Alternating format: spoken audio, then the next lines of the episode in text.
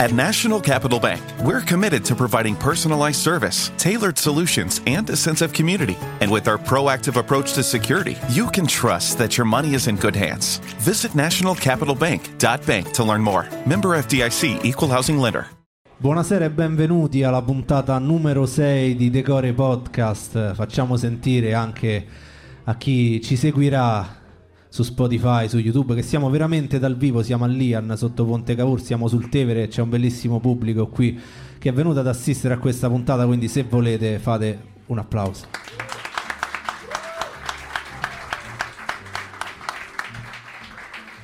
E solitamente questo podcast inizia con la presentazione di noi speaker e alla mia sinistra un pezzo da 90 un grande applauso per Danilo da Fiumicino, ragazzi. Grazie a tutti, buonasera. Vabbè, allora, solitamente non ti presento mai. Alla mia destra, dall'altra parte, Alessandro Pieravanti, ragazzi, facciamogli un applauso. Ma soprattutto noi Eh. vogliamo dire grazie e quindi a Francesco Montanari, benvenuto. Grazie, buonasera. Io volevo dire Francesco Montanari dal quartiere Alessandrino. Grande! Oh, C'è eh, qualcuno dopo Danilo da? Fiumicino, Francesco Ce, dall'Alessandrino. ce l'aspettavamo un po' tutti questa Eh, cosa. Io, esatto. io te l'avrei chiesta. Quindi... Sì, così salutiamo il nostro amico. Salutiamo Elvio il Fornaro. Ciao, che è un- Elvio. Che è un fornaio di- dell'Alessandrino che mi ha scritto oggi e mi ha detto però diglielo a Francesco che non si scordi le origini, capito? Quindi... E soprattutto perché sponsorizza il vostro podcast. Un applauso! L'altro forno all'Alessandrino, ragazzi, andateci perché... C'è qualcuno dell'Alessandrino in sala per caso? Io. Zone limite. Ah, lì c'è uno dell'Alessandrino. Vabbè, di... Casilina, Willy. Veramente, La no. Casilina- Amico mio, la casilina parte da Porta Maggiore, arriva... Ma la... tu sei uno dei, dei miei attori preferiti, quindi... Questo l'hai detto a tutti, Grazie, però. lo dici a tutti e, No. e ti ringrazio. Non l'ho detto a tutti, non l'ho de- lo, de- lo dico a tutti quelli che invitiamo qua. Ah, Esatto. No, vabbè, però... Però No. inviti qua i tuoi preferiti. Non invito, eh, non Eh, invito esatto. persone che mi stanno sul cazzo. Que- questa già, già è. Comunque è l'inizio. È già qualcosa. Noi iniziamo solitamente con la lettura della definizione di Wikipedia e di Wikipedia leggiamo proprio l'incipit. Francesco Montanari, Roma, 4 ottobre 1984, è un attore italiano. Tutto giusto? No, no, tutto giusto. Poi con sto governo hai fatto bene a sottolineare, per carità. Italiano. Italiano, sì, credo. Credo. Ecco, vedi, hanno, hanno urlato libanese. No, però quello è un ruolo. No, sì, italiano, sì, sono nato all'Alessandrino del 4-10-84. Tra l'altro il giorno di San Francesco d'Assisi. E voi direte che banalità, per quello ti chiami No. Francesco. Però c'è una storia, se volete, io la racconto. Come no? Eh, io la te lo voglio racconto? chiedere. Chiedimi, ma vuoi raccontare una Ma storia? vuoi raccontare quella storia che associa il tuo nome al santo? Esatto, no, per- posso raccontarla? Eh, certo, come no? No, perché praticamente io dovevo essere Martina, Martina. giuro, Perfetto. giuro. Ora non è che sì, Marti- no, perché non è che sia particolarmente insomma, sono norma- normodotato, diciamo. Però che succede? Che siccome sono stato eh, tanto tempo, almeno questa è la leggenda che narra mia madre, insomma, siccome sono stato tanto tempo di gluteo, evidentemente la mia iperlordosi comunque ha fatto pensare che fossi un gluteo da Martina. Allora mi volevano chiamare Martina. Poi che cosa succede? Io ho un fratello più grande che si chiama Alessandro, che saluto. Un applauso Alessandro, pure lui dell'Alessandrino. Pensate un po', Alessandro Alessandrino. lui, lui come voleva essere. Come doveva essere No, chiamato? lui Alessandro. Ah, lui lui Alessandro. Alessandro. Però mio nonno materno, tale Michelangelo di Trapani, e, e quindi come dire, emigrato a Roma, proprio lo stereotipo del siciliano di quegli anni, alto, poco, lupara e, e, come dire, sigaro. Si era molto offeso con mia mamma che non avesse chiamato il primogenito Michelangelo. Allora ha detto: Se mai avrai un fecchio, un secondo fecchio, lo devi chiamare come me. E, e quindi mamma ha detto sì. Poi eh, eh, nasce Martina e dice: Ma no, e si chiama Martina. Poi nasco e non ero Martina perché sono nato con la sorpresina. E, e praticamente che è successo? Che il dottore si chiamava Francesco, era il giorno di San Francesco d'Assisi e dice: Ma come lo chiamiamo sto figlio? Francesco. Mio nonno non ha parlato a mia mamma per Ma sei quindi l'ha mesi. deciso il dottore, cioè sta cosa. L'ha deciso il dottore. Ah, no. E praticamente mia, ma- mio nonno non parlò a mia madre per sei mesi e alla fine io mi chiamo Francesco Michelangelo Montanari. Bellissimo. Un'agonia. Poi ho deciso di non dirlo mai perché tu dici Francesco Michelangelo Montanari, poi Però arrivo, firmi arrivo così, io. firmi- arrivo- Quindi tu sul No, documento... no, poi l'ho, to- poi l'ho, l'ho- l'ho fatto in modo di togliere. di Ah, mettere sul la virgola, documento quindi- non no, sei no. Francesco Michelangelo. No, scrivo Martina. E ora si spiegano tutti gli autografi, tutte le foto eh, Esatto. del libanese M, con sottoscritto Martina. M, uno pensa Montanari, invece è Martina. M, capito? Allora, da che zona vieni ce l'hai già detto, quindi sei di Roma. Qual è il primo ricordo che hai da bambino, da piccolo, quindi all'Alessandrino? Che, che- che ti ricordi? Un'immagine, un, un flash?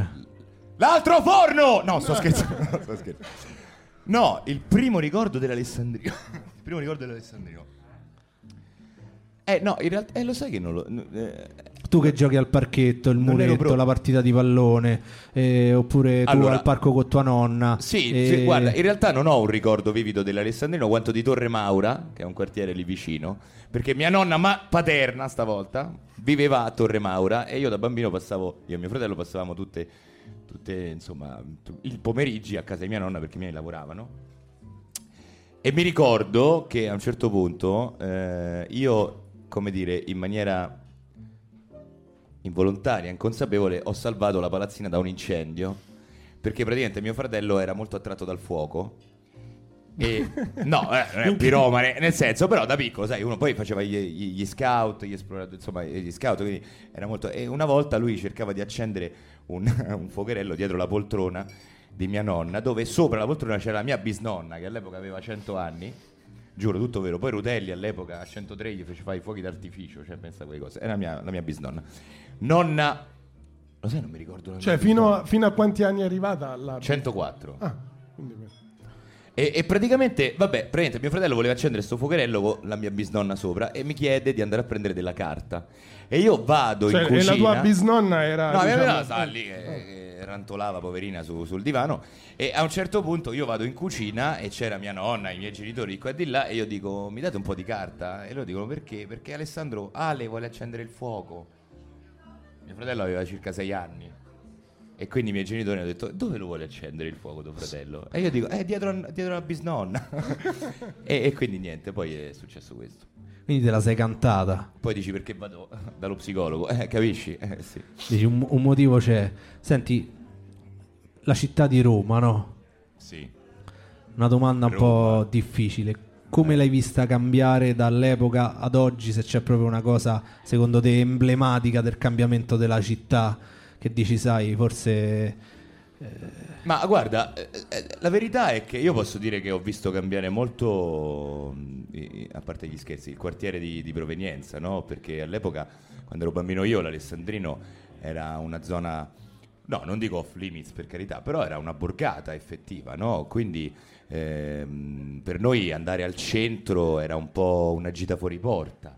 Era un po' andare a via del corso, mi ricordo di sabato, io finivo la scuola e la nostra uscita era andare al McDonald's di Piazza di Spagna e mangiare il menù medio. uguale, McChicken, uguale, anche per me, siamo te- Tutti. Tutti così. della E- stessa età. E, e poi tornare, tornare. E mi ricordo, era... era- Tu pensa che io partivo da Fiumicino, partivo a colazione, arrivavo a pranzo a- al McDonald's di Piazza di Spagna, quindi per me era Eh no, veramente, era- veramente per te difficile. Era un weekend, Eh sì. per me era un sabato pomeriggio. E andavamo lì a fare lo struscio a via del corso. e, mh, però poi è successo che a un certo punto i miei genitori, eh, per, per motivi di lavoro, insomma, eh, hanno, hanno deciso che io e mio fratello andassimo un po' a fare delle scuole anche al di là dell'Alessandrino, quindi dall'altra parte, cose così. Quindi alla fine ho conosciuto insomma tante strade di Roma. E tornare dopo tanti anni nel quartiere e vedere che quei quartieri effettivamente no, fanno parte di una sorta di, eh, come dire, di... ehm, no, non voglio usare parole brutte perché ri- risanamento è brutto, insomma, però una sorta di, eh, come dire, di epicentro nuovo, di una nuova concezione no, metropolitana in cui mh, non è detto che la comunità debba necessariamente andare al centro per, per vivere, ma possa e debba avere giustamente anche tante possibilità nel proprio quartiere di, di provenienza.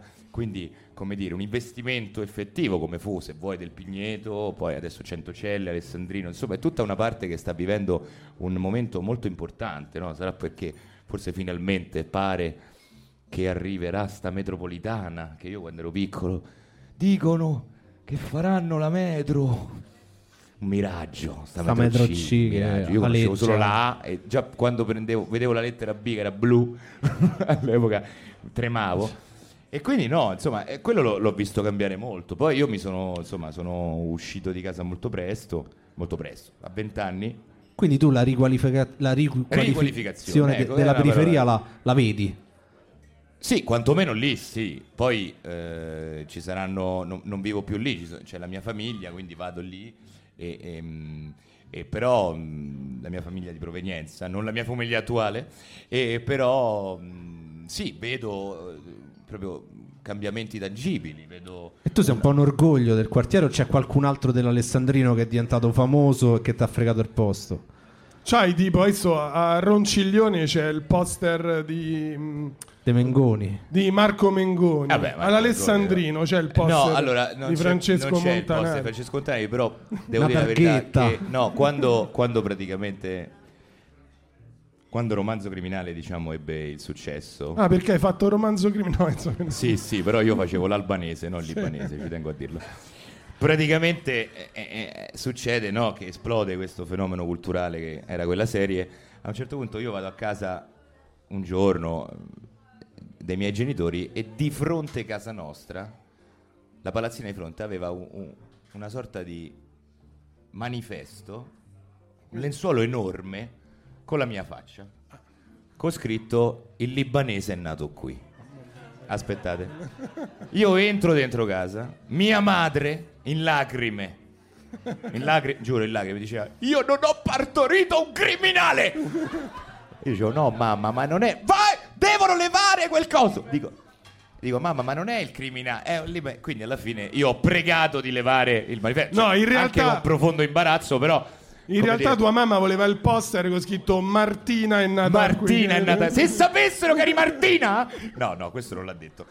E, e sì, no, è accaduto questo, poi l'hanno tolto. Sì, vabbè, ma fortunatamente era insomma è un po', un po' imbarazzante questa cosa, diciamo, però. E poi all'interno della famiglia a un certo punto tua madre però è stata contenta, cioè ha superato quel momento No, di... no, ma lei era contenta, diciamo, dell'attore, non, non- non voleva, non, non riusciva a capire magari che si facesse in maniera goliardica, insomma. Già che siamo in tema romanzo criminale libanese, mo non per parlare di cose banali, ma tutte- tutto quello che è successo dopo in relazione pure al fatto che hanno iniziato a mettervi su magliette vendute ai mercatini, sugli accendini, su... Di cui noi non, non avete- abbiamo preso un soldo, eh? Io ci tengo a dirlo perché tutti pensano. no, no. Una volta uno mi ha detto: ah, scendo, ti sei comprato Roma? ti sei-" Dico: no, no, veramente non mi sono comprato niente. E poi sempre associato a cose brutte, alla mafia romana, cioè quell'aspetto lì, cioè quella degenerazione del... Voi come ve la siete vissuta o tu come te la sei vissuta? Cioè non, non la fama che possiamo Ma immaginare. guarda, ma- eh, non lo so, cioè, francamente è chiaro che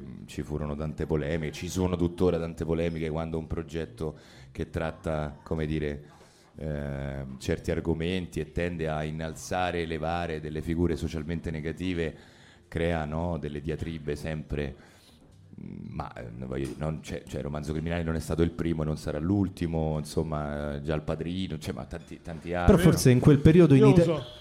io uso subito. Questo qui è, è il Che tasto delle domande scomode, ma più che Ah, domande ok. scomode, domande sceme, perché è, è un modo per, capito? Per evitare. Per giustifi- No, ma non Per evitiamo. giustificare. Ma facciamola subito la domanda. Cioè, di- dici la verità, onesto. Ma quanto te stanno sul cazzo quelli che ancora oggi te fermano e se fanno una foto con scritto io stavo col libanese, io sto col libanese. Di, dici la verità, quando, quanto? Ma io non vorrei dire No. che è appena successo due minuti No, fa. eh, però no. vabbè, ma figura. No, ma No, eh, però- la verità, dico la verità. Oddio, non lo so, lo sai. No, allora. Io c'ho- adesso ti direi io sto col cacciatore. Una Oh, cosa grazie. per, per cambiare, per cambiare, per cambiare. Però No, sempre guardi il ladri, però dall'altra. No, ma non è. Guarda, oggi devo dirti la verità, non, non la trovo. Non la trovo, cioè dipende, non, non è una cosa che più mi, mi pesa molto. Ci sono stati periodi della mia vita in cui obiettivamente mi ero un po' rotto il cazzo, sì, francamente, se devo dire la verità. Però oggi ormai non più... No, veramente, dico la verità, non, non- non più. Perché poi alla fine, sai, è una cosa bella, vuol dire che sei arrivato, pure se le persone magari tu fai tanto, però le persone sono affezionate a quella cosa. Va bene. A me mi dispiace perché io ti ho conosciuto un po' di anni fa, è la prima cosa che ti ho detto, quindi ti Ah, chiedo, quindi scu- era una domanda per te. ti chiedo scusa. Ma dopo- no, ma dopo-. Ah, mi sa che era il, dopo- periodo, era il periodo in cui mi stavano sul dopo, cazzo. dopo anni, quindi... Ma No, però. t'ha mai avvicinato qualche boss dalla malavita dicendo "Oh, Guarda, dichiaratamente no, però ti posso dire, una volta successe, no, a parte gli scherzi, una volta successe una cosa strana. Io stavo provando uno spettacolo dietro Piazza Cavour e provavamo la sera, perché tutti, insomma, provavamo la sera. Io esco per primo verso l'una di notte dalle prove e mi fumo una sigaretta, sto lì, aspetto. E a un certo punto arriva un signore sui 60 anni, bello, bello grosso, insomma, era un- che portava a spasso il cane, aveva un, ca- credo fosse un bulldog francese marrone, no? mi ricordo proprio tutto, col sigaro che mi dice, ma hai da accendere? Dico, prego, certo, do l'accendino, poi lui mi guarda e mi fa, ma te sei quello che ha fatto... E io dico, sì, sì, intende lo manzo criminale, dice sì, ah, eravamo da soli, eh? c'erano i miei colleghi ancora stavano sotto. E lui mi guarda, comincia a guardarmi un po', un po' strano. Sai quando percepisci un po' che cambia, cambia l'aria? No? Sì. Hai presente? ha messo la mano sotto il giaccone? No, ancora no. No, no, no, no, no, però mi guarda e mi fa... È cioè, partita fammi- la musica dei mi dice, Morricone. no, ma così, proprio amico, mi fa, ma fammi capire, ma te fai i sordi sulla sofferenza della gente? Io siccome lo vedo, vedo i capelli bianchi, mi faccio, vedo la faccia che comunque mi sembrava un- che portasse un po' le rughe della vita, diciamo. Faccio due calcoli, dico sì, potrebbe essere, come dire, qualcuno che eh, in quelle storie è centrato in qualche maniera. Allora dico, guardi, no, io non faccio i soldi, quello, io faccio l'attore, è un ruolo. No, no, ma fammi capire, cioè te speculi sulle madri che piangono i figli. Quando dice speculi, che era una parola abbastanza inaspettata da quel momento, da, da quella persona che sulle madri che piangono i figli, io mi dico, guardi, io faccio l'attore, cioè ho fatto questo ruolo come potrei averne fatto un altro. Escono i miei colleghi, lui si irrigidisce perché non eravamo più soli e mi sussurra all'orecchio. Comunque qualcuno te la farà pagare e va via. Io rimango un po' fermo. Un mio collega che aveva fatto la serie mi fa: Oh, tutto a posto. Dico sì, no. Racconto in breve quello che è successo. Il mio collega ha detto: Ma dove sta? Dico. E andiamo a chiedere. Dico: Ma che devi chiedere? Ma stai buono. diciamo è successo questo, il massimo fino ad oggi, eh, come situazione. Poi io non so chi E dopo fosse. tanti anni il criminale è qui. Eccolo qui. No, io non so chi. No, in realtà era mio padre. No, sto scherzando. No, poi è successo. No, il tuo collega ha detto, ma andiamo a chiamare Bufalo, no? Esatto. che era entrato... era No, però di, di- di- come dire, di cose. mh, Cioè, fu strano, non lo nego. Non so chi fosse, non so, poi sai, eh, c'è tanta gente anche che magari eh, inventa cose, si inventa cose, si racconta storie. Io non lo so, non so dire niente, però devo dire fino ad oggi, almeno da quel punto di vista, pare che non sia Sì, mi hanno rubato le ruote della Smart una volta a me e alla mia compagna. Federica, un applauso, che saluto! Abbiamo trovato la smart sui mattoni come negli anni 70. Bellissimo. È stato divertente. Però, dico, a parte questo, non, eh, non lo so. Io mi chiedo sempre, quelli che mettono le macchine sui mattoni, comunque i mattoni l'hanno comprati, cioè o hanno rubato, so, o forse hanno hanno rubato pure i rubato mattoni. i mattoni da un cante- eh, quella è una bella dieta. cioè, però, perché un inves- sarebbe un investimento. No, tra quindi- l'altro noi solo due, solo il lato sinistro, perché il lato destro avevamo strada. parcheggiato la macchina talmente vicino all'altra che non sono riusciti a... Quindi ora giri, cioè quel periodo girava una bicicletta con le ruote della Smart. esatto, esatto. Con due ruote che ci Due faceva? ruote, sì. Senti, domanda secca, fossi domani il sindaco di Roma, qual è la prima cosa che faresti? Mi dimetterei. Innanzitutto, già che se te faresti vedere, potresti fare qualcosa in più. de- Eh no, sì, tra l'altro. No, non lo so, guarda, io Satira penso... politica, ragazzi, Satira so- politica, siamo so se- eh, cattivi. No, io penso seriamente che eh, Roma è, porta gli strati secolari di tanti, troppi compromessi. E è un po' come quando vai ai Fori Imperiali e vedi dov'era, no? All'epoca il terreno e dov'è oggi. E ogni strato effettivo che tu riscontri tangibilmente nella terra, che vedi, è figlio di tantissime dinamiche e interazioni politiche. Posso dirvi che Alfonso Sabella, che tu hai citato poc'anzi con il cacciatore, che è il magistrato vero che io ho interpretato nella serie Il cacciatore dove mi chiamavo Saverio Barone, ma la storia è ispirata a Alfonso Sabella, che è un uomo che ha arrestato circa 1752 latitanti, tra cui dei grandissimi capimafia, i fratelli Brusca, Bacarella, Pietroglieri, sua sorella anni dopo Provenzano, vabbè insomma. Alfonso Sabella venne chiamato nella giunta di Marino, quando Marino pure era sindaco di Roma, e Alfonso, forse pochi sanno, fu quello che diede il via all'indagine di Mafia Capitale. Poi Marino cade e per legislatura eh, la giunta non può più esercitare per tot anni nella città dove ha fatto parte della giunta, quindi un magistrato non può più fare indagini di magistratura. E Alfonso mi disse questo, ho avuto più difficoltà a entrare nelle pieghe dell'ama che a restare Bagarella.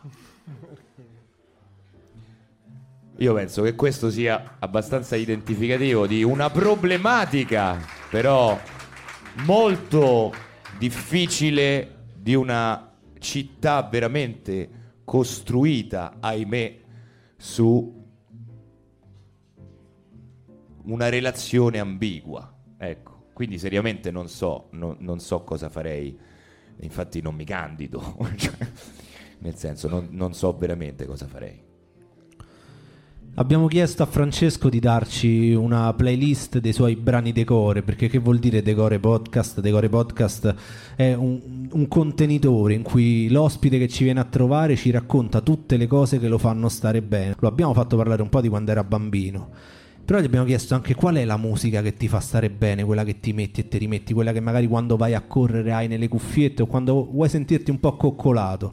E lui ci ha dato dei brani. Questo è il primo brano che ha scelto, ce ne sentiamo un pezzetto insieme e poi ne parliamo direttamente con Francesco. Beh, meravigliosa, è meravigliosa questa, è meravigliosa. Un applauso a Caparezza, che è un genio assoluto. E chi, da, chi non è d'accordo non capisce un cazzo, lo dico. Ma penso che in pochi non esistono. Chi... Non esiste chi disprezza Caparezza, cioè è impossibile. Non lo so, sai, gli haters stanno un po' dappertutto. C'è pure chi disprezza Danilo da Fiumicino. No, io quelli tanti, ma, come ma io... Quelli li capiamo benissimo. Quello... quelli della Tina, dici. Senti, no, questo... quelli di Ciampino mi odiano perché mi vedono come un concorrente, capito? Questo è un brano che parla della gente che va a lavorare tutti i giorni e che è eroe nel fare le cose normali e nel combattere contro una società che sicuramente li mette in difficoltà. Sì. Mi è venuto in mente di farti questa domanda secondo me questa scelta tua è una scelta che dice molto di come ti approcci alle cose. Ci sono due modi, secondo me, di vivere la fama e il successo. E lo si vede soprattutto sui social, cioè quello di ostentare la ricchezza e anche di sbattere in faccia la povertà a chi in realtà magari invece fa dei lavori umili o, o chi sta in difficoltà mazzette dei soldi, cose, cioè una pornografia legata ai soldi che diciamo è diventata anche una moda, cioè si, diciamo, si tende ad ammirare dei modelli di successo di gente che ostenta ricchezza in maniera diciamo così gratuita. Invece c'è chi vive la fama e il successo con rispetto, ricordandosi magari delle origini, ricordandosi di chi invece poi il, il paese lo fa andare avanti veramente con tutti i lavori più umili del mondo non lo so, io ci ho letto in questa scelta un essere, diciamo, ben piantati per terra in un dialogo e in un dibattito di questo tipo. Sì, insomma, quello che hai detto è difficile contrastarlo, nel senso che condivido e io personalmente perché mh, al di là della stima immensa che nutro per Caparezza, che penso sia veramente un grandissimo, grandissimo artista, ma penso talmente tanto che sia un grandissimo artista che non solo vorrei conoscerlo, ma come dicevo prima a Danilo, mi piacerebbe, non so, in qualcosa lavorare con lui, non so, per, so fa che, a portare un caffè a Caparezza, non lo so. Ma detto questo... Facciamo un appello. Cioè, Caparezza, se non bevi il caffè, comincia, perché te lo porto io, va perfetto, bene? Perfetto. Oh, lo prendiamo dall'altro forno. No, basta. No, però penso che a me personalmente, più vado avanti nella mia vecchiaia, più la cosa che mi commuove, mi emoziona è la dignità umana. Che non vuol dire necessariamente retorica, no, per carità, per carità, però è proprio la dignità. Cioè io quando vedo delle persone di qualsiasi origine, di qualsiasi ceto sociale, di qualsiasi possibilità o non possibilità, che però portano con, or- con- con semplicemente l'orgoglio della normalità, la dignità, mi, mi- mi emoziona e, e- e mi fa mi fa voler dire voglio essere così, capito? Poi magari non ci riesco, poi sì. E, e credo che questa canzone, soprattutto per noi, no, che facciamo un lavoro magari fantasioso, di un- dove andiamo sempre a, ces- a cercare in un immaginifico no, personale, dove magari io per esempio eh, mi chiedo spesso, no, ma perché ho- faccio l'attore? Perché ho cominciato, perché cosa vorrei fare un attore? Magari vorrei fare, che ne so, un supereroe, vorrei fare, eh, vorrei volare, vorrei, eh, non lo so, insomma, fare Allora, cose Allora ti faccio la domanda. straordinarie. Eh, ti, fa- faccio la domanda subito. Che supereroe vorresti essere? Io vorrei essere Hulk. Hulk. Ma secondo te, cioè, io perché immagino sempre i supereroi a Roma. Perché c'ho, c'ho queste immagini, ne so, se sei Flash a Roma non ci fai un cazzo perché c'è ah, traffico. eh, ah, stai su raccordo 6 settore, capito? Io ad esempio a Roma vorrei essere Aquaman, perché tu immagini da- dal mare vedi attra- arrivi sul Tevere, Poi saluti Jack, la nutria. tiri e nutri addosso a gente, capito? No, io Hulk. Hulk a Roma. Ma solo perché mi piace fare spacca. Invece vorrei pagare per dire spacca. Hulk che fa stecca para per tutti. Esatto. Però hai visto- Ecco, vedi. Eh, ma- deve stare sul visto- cazzo, no? Riflettiamoci. Rifletti. No, sto scherzando. Hai visto Hulk che gli si strappano tutti i vestiti, ma i pantaloni gli rimangono sempre? Perché? Cioè, Perché ha cosa- un senso del pudore. No, c'ha il pisello piccolo Hulk, è- è la verità. la Soprattutto, verità- forse non ce l'ha verde e si vergogna. Comunque Hulk, questo... Sì, mi piacerebbe Hulk. Non so Domani perché facciamo Hulk. uscire un comunicato No, lo so stampa, è un supereroe un po', po', po' sui gen- nel senso non tutti No, è vorrebbe, cioè che c'è chi vorrebbe essere, che ne so, Iron Man. Io ho paura che Hulk è pieno di ernie. Io soffro un po', c'ho... Beh, sempre, Hulk- sono sempre così, pie- capito? sicuramente c'ha il fegato che Hulk, Hulk, non lo so, è strano Bello. Hulk. Aless- Alessandro, tu che supereroe vorresti essere? Perché poi Alessandro non ci dice mai niente. No, io voglio uno invisibile, cioè uno che sparisce, capito? Cioè, quando Così, stai, tu boh. te ne va. Ti piace Così sempre non- sta a mezza gente. Non te trova Eh, cioè, nessuno, proprio-? Quindi attenzione, l'uomo invisibile, Hulk e Aquaman. Sì, Uno Però psicologo direbbe tanto di noi tre in questo però io momento. Aquaman eh, Jason Momoa eh, voglio Eh, essere, cioè, certo. proprio... Eh, Però posso credo. dirti una Quello cosa. dei fumetti fa schifo. Hai visto è- Jason Momoa senza barba? Eh, L'hai no, mai no, visto? No. Qualcuno l'ha visto? Che è tipo... Assomiglia al Gabibbo. Sì, hai visto lei? Sì, sì, io... Io- po- Ma- L'hai visto? no? È È brutto, lo vedi? No, no. Pensa che io senza... No, ma Non sono d'accordo. Io senza barba Guarda, sono ancora Jason più Momoa è bello Allora, sempre. È, me. sempre Jason Momoa. Cioè, so come dire. Però senza barba fa strano. Pensa se te volevano scritturare per un film insieme a Jason Momoa, vedrà questo podcast e poi dirà... Eh. E dirà eh, Se fa crescere e terrò la barba. Ci racconti la tua prima recita scolastica? Che parte hai interpretato? Una parte parlante oppure facevi l'albero? No, devo dire la verità che la mia prima recita scolastica è anche eh, la causa della mia scelta di vita, perché in realtà io avevo questo professore alle medie, fratel Remigio, io ho fatto le medie dai fratelli Lasagliani, quindi senso di colpa cattolico, tutto, bla bla bla, poi ho, ho ripagato tutto, eh, non Eh, ti preoccupare, certo. in terapia varia. Però avevo questo professore che era innamorato dell'arte del racconto. Ed era bellissimo perché noi bambini Quanti anni avevi? eh, prima media, che, quanti anni si hanno in prima media? Boh, 22? Un- 11. No, allora, quanti anni si hanno in prima media? 11. 11, eh, 11 anni. Tu eh, non so quanti anni c'hai. Vabbè, 11 anni. eh. Praticamente, fratello Remigio ci spiegava l'Odissea. Quando faceva Polifemo, il ciclope, chiudeva un occhio, sbavava, ci raccontava. E noi bambini impazzivamo perché, diceva, perché lui la viveva proprio. E lui aveva un repertorio. Prima media di recite scolastiche, perché poi era fissato con le recite scolastiche. Prima media, tutti insieme appassionatamente. No, scusa, prima media Odissea. Seconda media Rugantino. Terza media tutti insieme appassionatamente. E lui affidava le parti così un po' a cazzo di cane. Cioè, non è tu, fai questo, tu fai questo. Forse era bravo a capire la simpatia, non lo so. Detto questo, girava un VHS maledetto, tipo The Ring. Hai presente The Ring? Voi ricordate? Voi ricordate The Ring? C'era sto VHS che tu dovevi mettere a casa e dovevi studiare quando ti affidava un ruolo quello che faceva il ragazzino che veniva inquadrato, penso nel 1980, boh, 60. Quindi in seconda media lui mi fa fare Mastro Titta e Rugantino e io studio questo bambino che in seconda media però dell'epoca faceva Mastro Titta che imitava lui anche bene Aldo Fabrizi. Però io imitavo male lui che imitava bene Aldo Fabrizi. Quindi io parlavo, era una cosa orribile. Però mi sono talmente tanto divertito che ho detto questa cosa la voglio fare tutta la vita. Quindi in realtà io sono stato fortunato. Perché?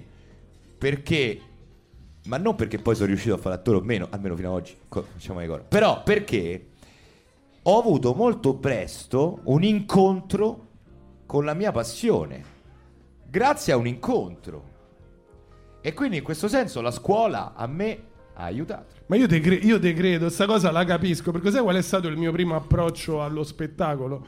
Al- all'asilo mi hanno fatto fare una recita, io stavo in piedi in mezzo a tantissime persone da solo e mi sono fatto la pipì addosso mentre, mentre recitavo. E, e proprio, ma ne ho fatta talmente tanta che ho fatto la pozzanghera sotto.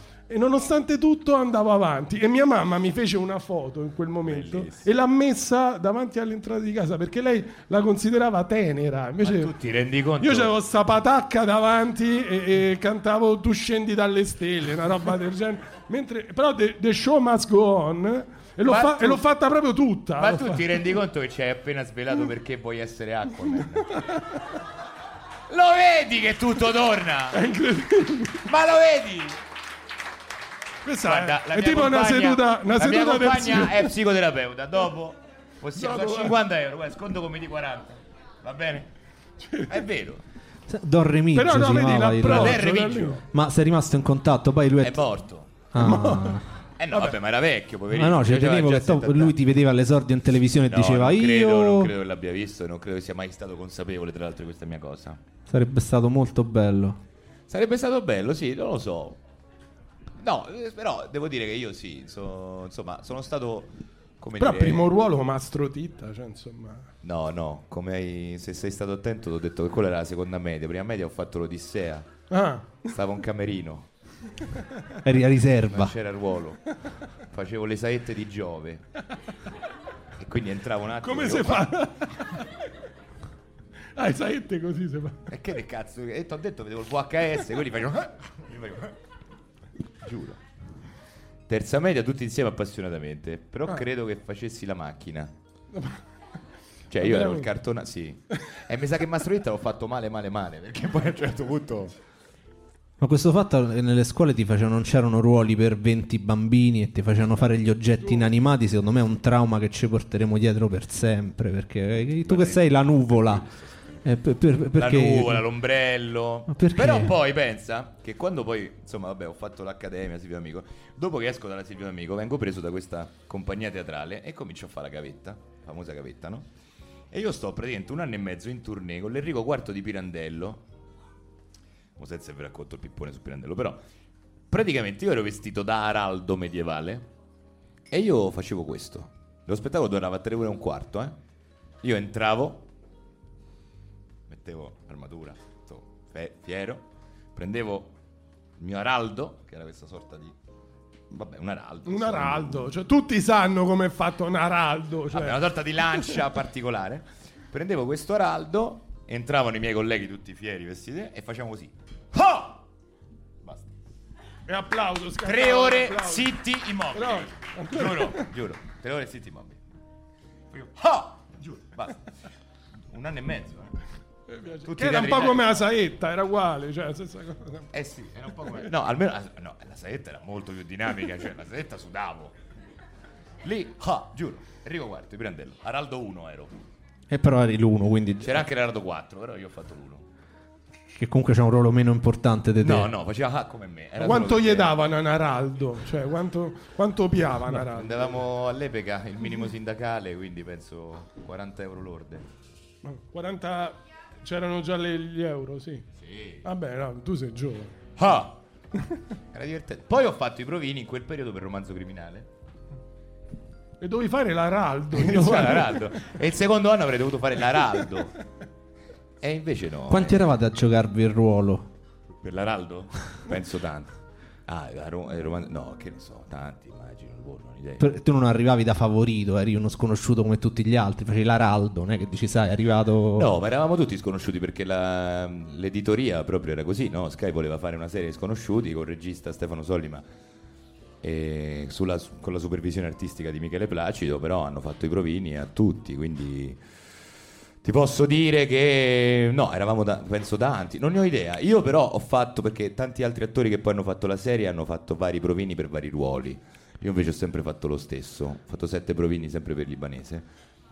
Per esempio Marco Bocci fece all'inizio il provino per il nero, poi, poi ha fatto il primo per Cialoia e mi ricordo che ci incontrammo io e Marco al primo provino, entriamo, poi usciamo, ci incontriamo al semaforo col motorino, lo guardo e faccio ma com'è andata lui? Tu? Boh, e lui? Boh. E siamo partiti. Questo è stato il primo giorno che ho incontrato Bocci. Però, a parte questo, non lo, non lo so. No, ma tanti penso. Immagina che avranno visto, che ne so, tutti gli attori under 30 romani all'epoca disponibili. Secondo te cosa li ha convinti di te? Cioè tu hai capito qual è stata la cosa, dice quello sguardo, Guarda, quella cosa... Io ho capito per esperienza personale, no, e molto spesso io insegno, faccio anche dei workshop dove insegno a dire ah in maniera molto costruttiva. Ma no, ma, ma è così, quindi sai, è, è difficile. Evidentemente io ho avuto fortuna che il regista in quel caso fosse stato per quel progetto Stefano Sollima, perché non credo di aver fatto il miglior provino per il libanese, assolutamente no. E magari, che ne so, Sollima ha avuto fortuna che io in quel momento avessi 23 anni e potevo, facevo attore. Boh, così come tutti gli altri. Sai, è un innamoramento. E poi questo, diciamo, eh, su larga scala quando fai dei progetti, poi quando eh, rientri in carriere diverse ci sono altri parametri anche, no?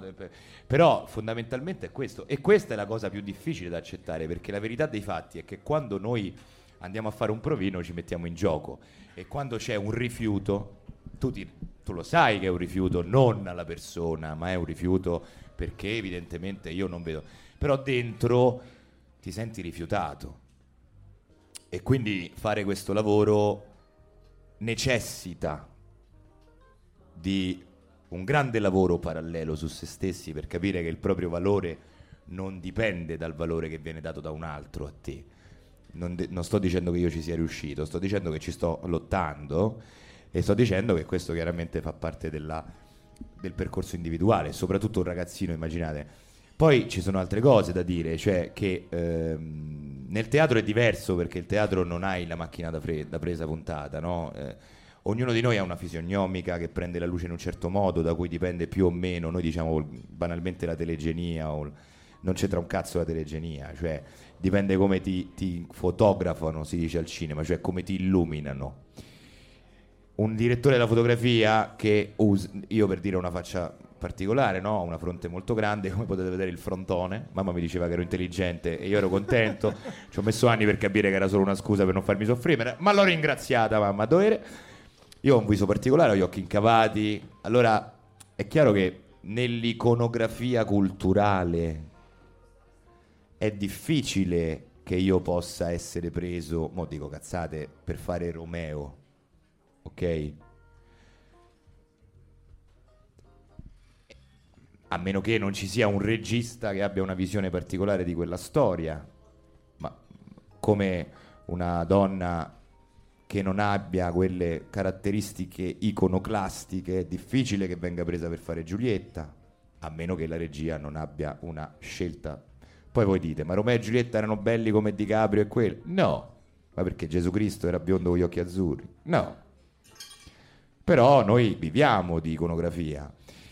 Non sto dicendo che è giusto o sbagliato, sto dicendo che sono considerazioni che un attore fa, deve fare, soprattutto quando comincia. Perché allora che succede? Allora, per esempio, io ho un, un aspetto sicuramente forte no? in video, poi la prima pizza è mia, la seconda pure, la terza solo se mi rialzo, si diceva l'Alessandrino. E io ero tra quelli che rimanevano per terra e manco si rialzavano alla terza. Questo, come dissi, per conquistare la mia compagna, io senza pistole so paperino, capisci? E, e praticamente è chiaro che io lo so, insomma, so di avere un volto parti- particolare, no? So di avere, eh, se volete, una durezza, se volete, non lo so come cazzo si chiama, però insomma, sicuramente la mia dolce, non è che io sono, non sono una persona dolce, sono estremamente dolce. Però è chiaro che se tu ragioni per... è difficile abbattere lo stereotipo, non so come dire, no? Poi ho una voce sicuramente baritonale, quindi porta dei toni, porta delle vibrazioni diverse da una voce tenorile. E questo può essere un pro. Può essere anche un contro per altri ruoli.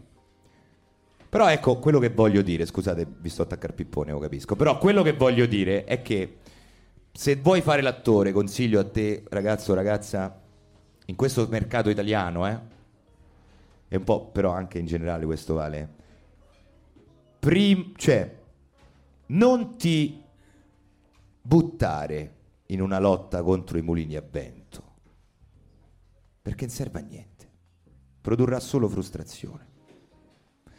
Capisci dove puoi investire come attore o come attrice e lì vai come se non ci fosse un domani. Questo è un consiglio onesto, sentito da un fratello maggiore. A gratis proprio. E scopriamo un Francesco Montanari metallaro, ce lo immaginiamo col chiodo all'Alessandrino che cammina.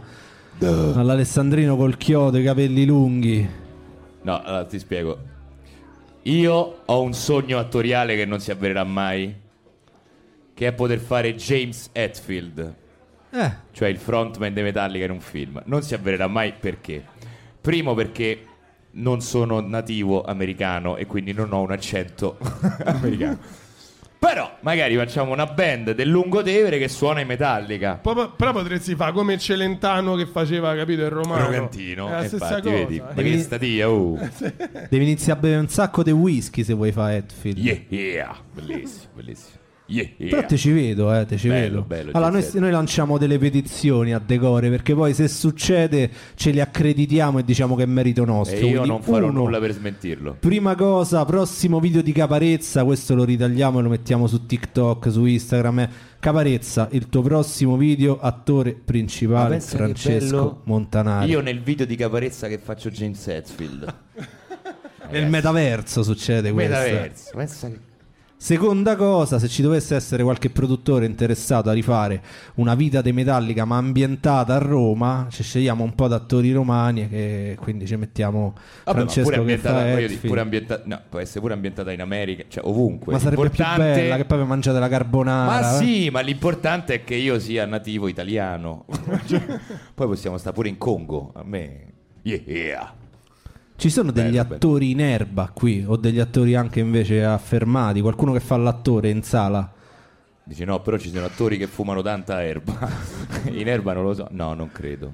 No, perché comunque però ci sarà sicuramente qualcuno che poi segue il podcast e si segna un po' delle cose che ci sta dicendo Francesco, perché eh, mi è venuta in mente una cosa, ma Dimmi. in maniera molto veloce. Sì. Fare l'attore a teatro, a cinema o in televisione sono tre mestieri diversi o è lo stesso? Te ti approcci in maniera diversa, immagino di sì, però so- sono cose molto lontane tra loro. No.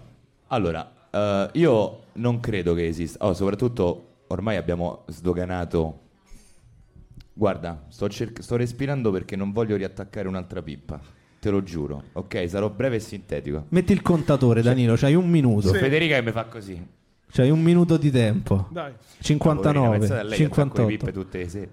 E non sapete lei che mi attacca a me, però. eh, No, sto, sto scherzando. Allora, no, la verità è questa. Allora, noi purtroppo italiani viviamo una tradizione che è l'istrionismo. Badate bene, che adesso sarò molto eretico, ok? Che porta all'istrionismo? L'istrionismo porta a far sì che l'attore debba dimostrare di essere bravo, di essere il più bravo, ok?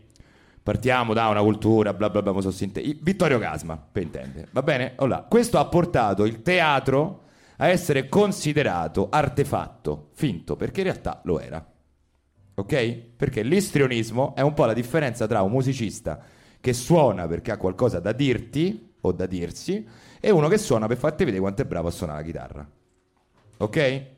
Apprezzo la tecnica, sei un grande, ma a me che cazzo me ne frega? ok? Viceversa, fai tre note, io mi emoziono, d'accordo? Poi all'interesse di ognuno il suo, è legittimo anche che esistano i Dream Theater, va bene? Detto ciò, quindi questo ha portato una, non, non, dire, una lontananza di un pubblico dal teatro, pensando che il teatro sia soltanto un percorso intellettuale di esercizio di stile. Va bene? Su larga scala. Quindi anche spettacoli con le pretese realistiche fanno in modo che in realtà di realismo non c'è niente. Va bene? Ora questo fortunatamente è cambiato, sta cambiando, non c'è più. Quindi adesso il teatro realistico, perché esistono vari generi, del tutto assolutamente estremamente validi, io mi occupo di teatro realistico, però sono anche un grande spettatore di teatro non realistico, però io mi occupo di teatro realistico. Il teatro realistico vuole riprodurre la vita. Quindi l'attore non deve approcciare come performer, deve approcciare come attore, quindi come essere vivente, cioè deve scomparire attraverso le azioni determinate dal copione. Perché? Credo, perché prima di essere un attore sono spettatore, che io non voglio vedere bravi attori, non mi interessa. Io voglio vedere esseri umani che vivono e lottano in una storia. Perché così mi emoziono. Altrimenti no, ok? Quindi questo approccio è lo stesso per un attore, sia che sia on the stage, sul palco, sia che sia di fronte a una macchina da presa. Ciò che cambia è il linguaggio, che non è responsabilità dell'attore, ma è le convenzioni e le regole del linguaggio. La differenza sostanziale è che nel teatro tu tutte le sere nasci e muori. Quindi tu tutte le sere riproduci, ripercorri tutta la via. L'audiovisivo, per motivi logistici e produttivi, che si dicono location, cioè gli stessi am- gli ambienti in cui si svolge la storia, hanno necessità produttive di fare in modo che io devo esaurire, debba esaurire quella location tutta insieme. Che ne so, stiamo girando questa scena di questa serata, so, voi dovete girare vari podcast, si fa tutta la settimana finché non si è esaurito il podcast qui e poi si va a Palazzaccio a fare il resto. Quindi tu nel film puoi avere prima scena podcast, 36esima scena podcast, dove i personaggi hanno vissuto 37 scene, quindi sono persone modificate rispetto alla prima nella trentesima, ottantesima scena, ok? Quindi che succede? Che l'attore deve essere preparato a partire esattamente nel momento emotivo e psicologico in cui la storia lo determina. Quello si fa tramite allenamento, come tutte le cose. Cioè, sì. Quindi tu dirai, è più difficile? No, è semplicemente un'altra cosa, o comunque più facile? No, è semplicemente un altro modo, perché invece di avere la scena precedente che mi porta emotivamente nella scena attuale, cioè eh, torno a casa prima, vedo la mia compagna che esce da casa nostra con uno, con uno che non ho mai visto. Chi è? Mi tradisce, è un amico, il fratello che non conosco, non lo so, quindi sto in ansia, scena dopo c'ho io a cena con lei, ok? Se io lo faccio a teatro, c'ho, vivo l'esperienza con l'altra attrice, d'accordo? Quindi arrivo carico. Al cinema no, perché gireremo la scena in cui io vedo lei che esce e lei vede, non vede me e poi arriva da me, gireremo dopo la scena ristorante. Quindi io in camerino, in quinta dove cazzo mi pare, mi preparo emotivamente per arrivare carico di quella temperatura che serve per girare la scena della cena, dove scoprirò che in realtà è suo figlio. No, scherzo. Mi sono spiegato? Sì. Ho attaccato il pippone? No. Un po'. Un po' sì. dai. Io Apprezzo l'onestà, lui ha fatto di... Mm. Pochetto, un pochetto. No, il minuto è pa- Io sono silenzioso perché.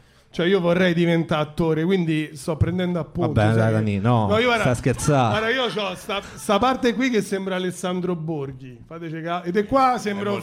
di qua sembro Frank Ribery. Quindi c'ho, c'ho sta doppia. Sei un bel mix, sei. C'ho, c'ho sta doppia fa. Double face. Comunque tutte le volte che vengono degli attori, poi Danilo, prima che vai via, ti ferma fuori, senti una particina per me il prossimo, quindi aspettatelo perché... un, ca- un cameo, un passo, capito? Pa- poi pure- No, allora faccio, faccio la domanda, la domanda all'artista.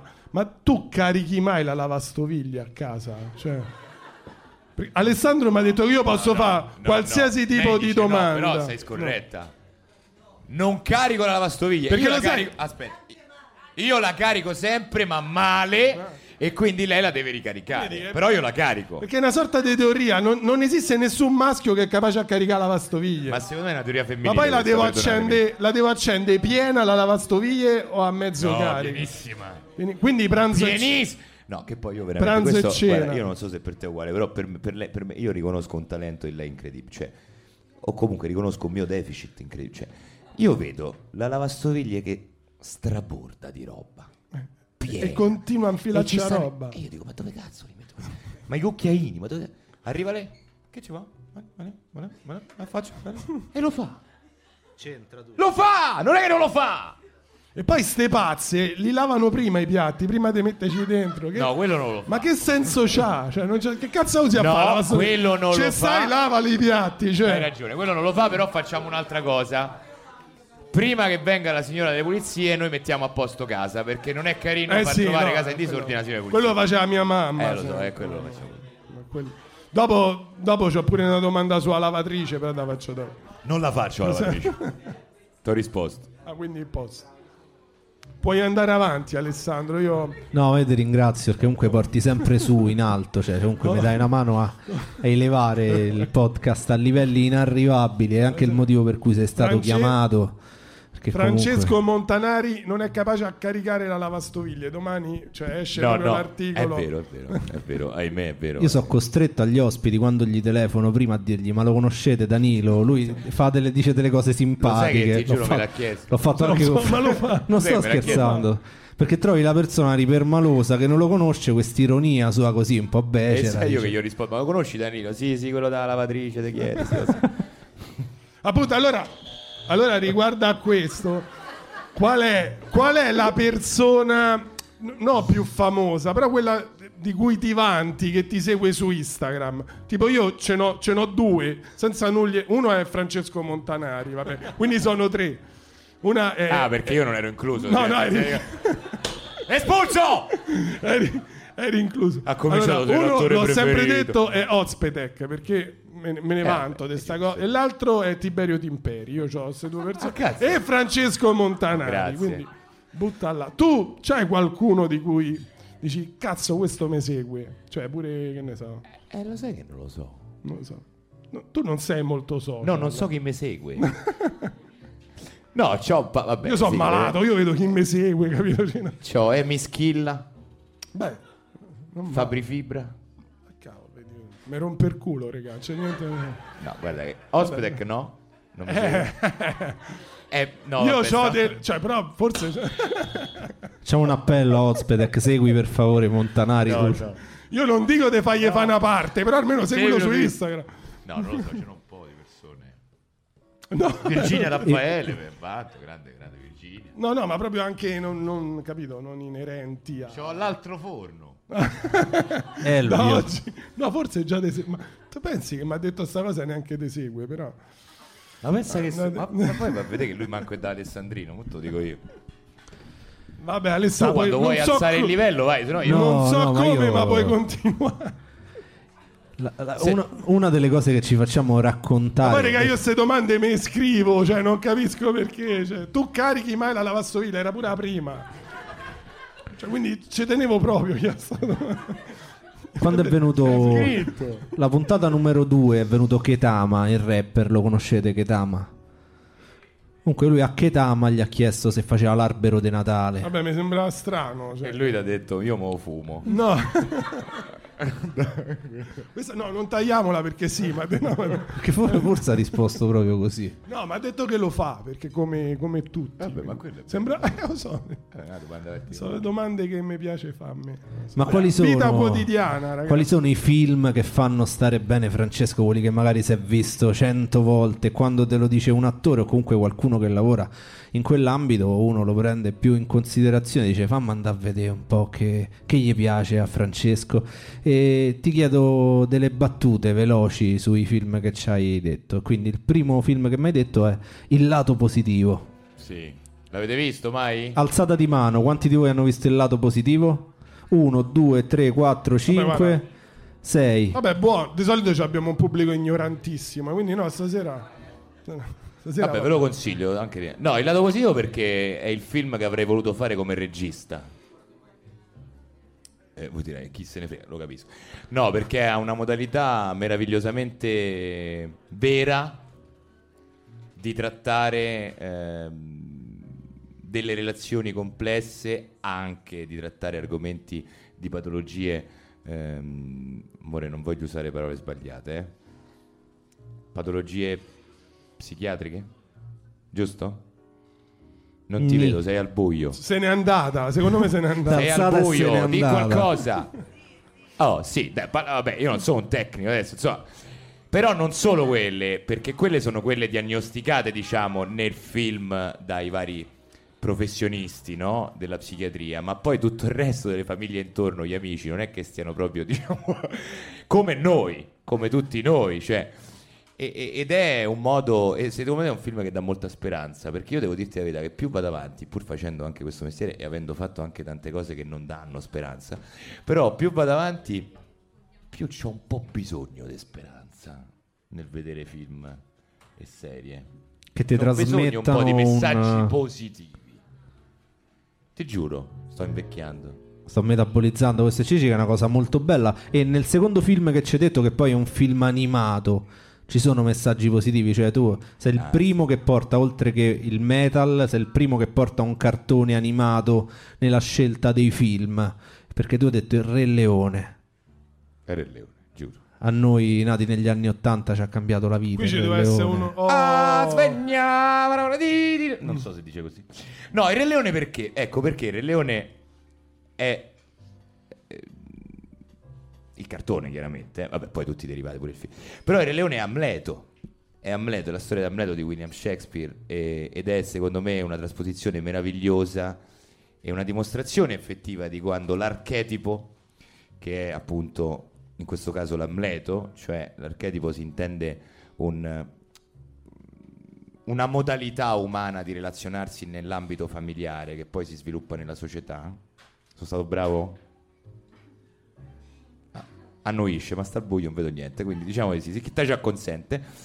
Sì, e, e Amleto è uno di questi, che riguarda la famiglia, che è un argomento comunque che mi sta molto a cuore, anche di- che è fonte di varie, varie, varie, infinite riflessioni, e, ehm, e però è la base di tutte le relazioni umane, no? E Amleto, cioè il Re Leone, è esattamente l'Amleto fatto a cartone animato, perché abbiamo un re meraviglioso che muore ucciso dal fratello invidioso, che però è, è- un fratello invidioso ma è anche profondamente carismatico, un principe destinato al trono che viene cacciato e che poi non vuole il suo destino e alla fine arriva il re, il fantasma del re che dice ricordati chi sei e pensa che nel testo il fantasma del papà di Amleto, indovina come si chiama?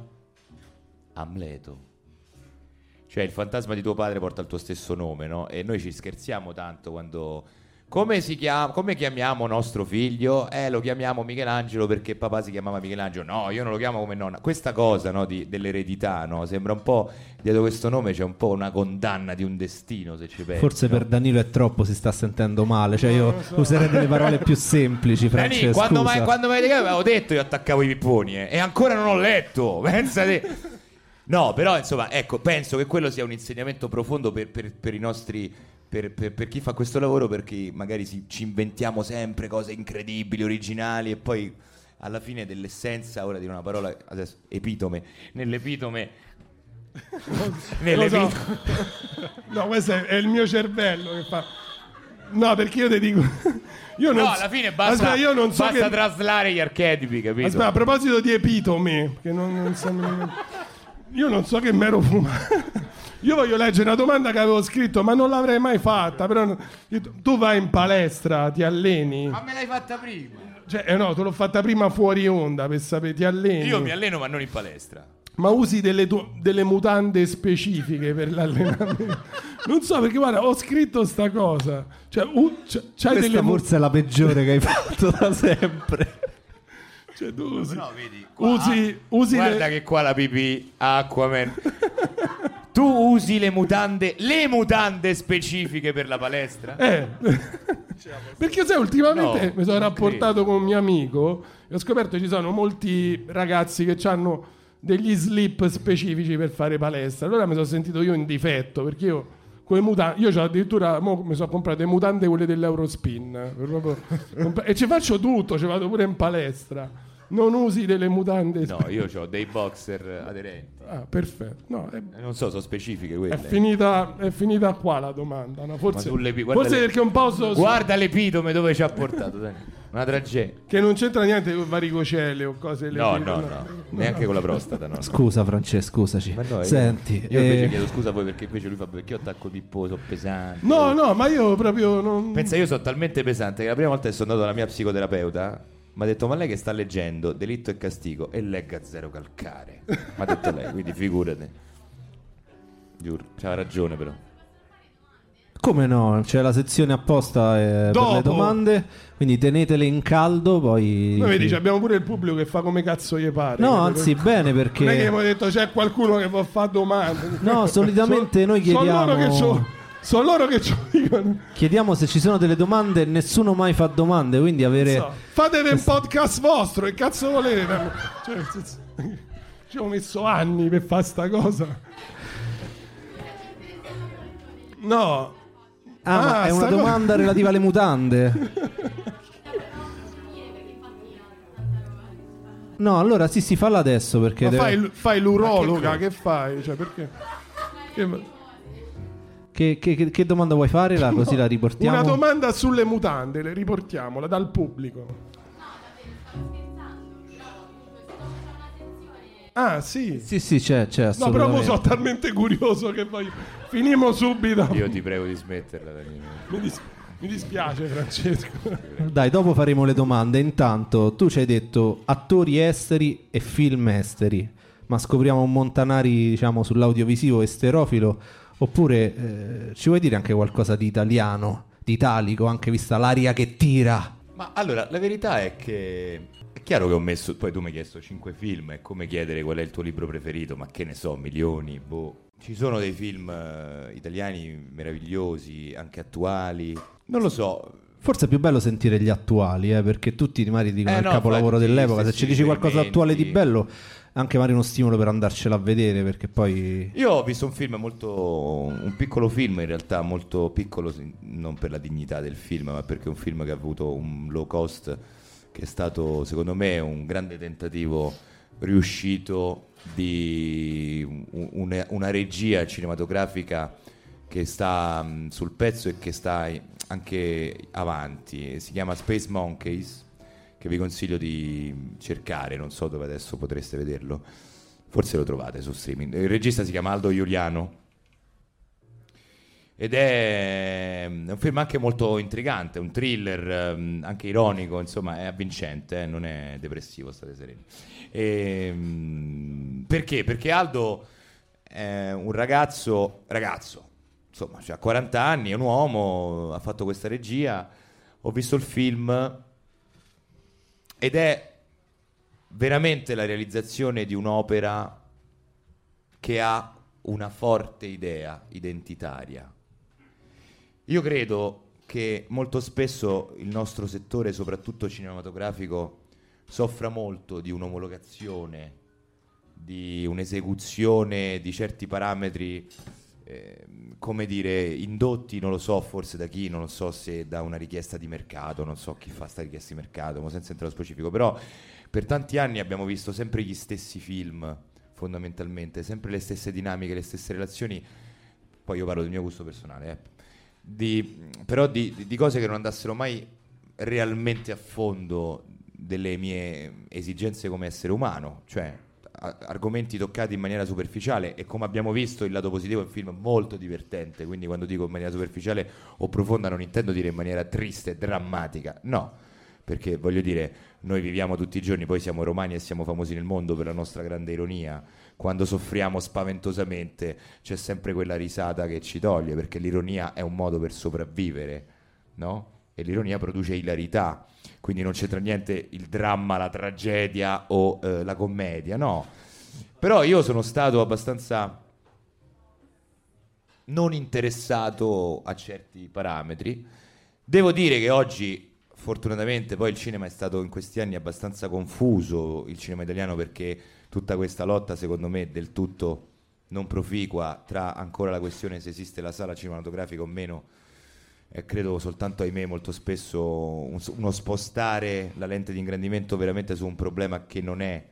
Ma il problema è nel momento in cui tu devi dare un motivo a un pubblico per uscire di casa prendere la macchina, andare a un parcheggio, trovare il parcheggio, se hai figli chiama dog sitter, se hai figli chiama dog sitter, questo è il lapsus, eh, attenzione dottoressa, e qui, e qui praticamente dare un motivo per pagare dei soldi, per vedere un film, quando poi comodamente magari quel film te lo puoi vedere a casa, no? quando invece poi ci sono degli esempi tipo L'ora più buia, che è un film purtroppo non italiano, ma è un film che tratta Winston Churchill e ha avuto durante la pandemia 7 milioni di incasso in Italia, quando poi grandi commedie italiane non venivano viste. Questo secondo me è un sentore, un sentore che va fondamentalmente considerato e valutato a livello culturalmente imprenditoriale. Che vuol dire? Vuol dire che se tu esci di casa per andare a vedere l'ora più buia, potresti anche uscire di casa per andare a vedere il nuovo film con Francesco Montanari, va bene? O chi per lui. Perché non vai a vedere Montanari? Perché evidentemente Montanari rientra forse in un film, non lo so, che non ti interessa. Ok, su larga scala, quanti film non ti interessano? Allora perché non ti interessano? Poi che te li guardi sul divano è un altro discorso, perché sul divano noi assorbiamo passivamente tante cose, ma chi se ne frega, non scegliamo, capito? Lì scegli, c'è una responsabilità, c'è un investimento attivo. Allora, che succede? Perché lo vai? Perché? Perché sei un po' deluso evidentemente dal cinema italiano, mi chiedo. Sei sfiduciato. E quindi purtroppo istintivamente fai, fai tutta un'erba a un fascio quando non bisogna fare un'erba a un fascio, perché esistono realtà italiane meravigliose, chiaramente. Però sei portato un po' a non... Boh, a non dare fiducia. Poi molto spesso, secondo me, noi del nostro settore facciamo un errore, cioè siamo molto autoreferenziali. Tanto, troppo autoreferenziali, troppo. Cioè, noi pensiamo che l'Italia sia e ragioni come ragioniamo noi. Non è vero, perché le persone fanno altro nella vita, hanno le loro problematiche quotidiane, le loro difficoltà, le loro gioie, i loro dolori, fanno lavori che magari non hanno nulla a che vedere, neanche una parola al giorno, un pensiero, una riflessione sul cinema, sul teatro, sulle serie tv, fanno altro e devono avere un motivo per essere intrattenuti. Poi se noi li intratteniamo, come li intratteniamo, è una nostra responsabilità. Però credo, ecco, e sto zitto, che questo sia un momento molto proficuo per non deludere il, il pubblico. Cioè, per esempio, Mia ultimamente no, ha fatto 70.000 presenze, il film di, Ivano De Matteo. Io vi consiglio molto di andarlo a vederlo e trovo Edoardo è stato bravissimo, ma Milena Mancini è stata eccezionale. È un film con una tematica molto attuale sul bullismo. È un film che arriva, diciamo, allo stomaco. E ha fatto 70.000 presenze, 70.000 forse adesso sta a 80.000, che sono tantissime, no? Per un film italiano venduto anche come un piccolo film d'autore. Credo che ci sia tanta possibilità e credo che però bisognerebbe un po' smettere di autorizzarsi a fare determinate cose dopo che, fatto, dopo che l'abbia fatto qualcuno e che abbiamo visto che quella cosa ha avuto un successo, allora noi tendiamo a riprodurlo. Perché di idee ce ne stanno tantissime, di sceneggiatori cregi ce ne stanno tantissimi, anche di registi. Mancano un po' i produttori.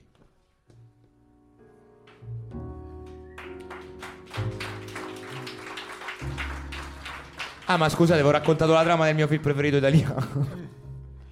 No, non è vero. No, volevo dire questa cosa perché ci tengo, tengo il mio lavoro, tengo la mia categoria, tengo il pubblico. Poi io mi occupo di spettacolo dal vivo, io dirigo un teatro a Narni insieme al mio socio Davide Sacco. E il teatro, a differenza dell'audiovisivo di sala, sta vivendo un momento molto positivo no? dopo la pandemia. Però adesso sta a noi non deludere. Il teatro aveva distrutto completamente il pubblico italiano, proprio entrando poi nel pregiudizio che il teatro è una rottura di coglioni. Non è così. Però, vabbè, voi direte, ma tu lo fai, eh, che devi dire? No, sì, certo, buono il vino. No, però è un po' la differenza tra ascoltare un disco, quanto so vecchio, ascoltare un disco e andare a vedere un concerto. È la stessa differenza.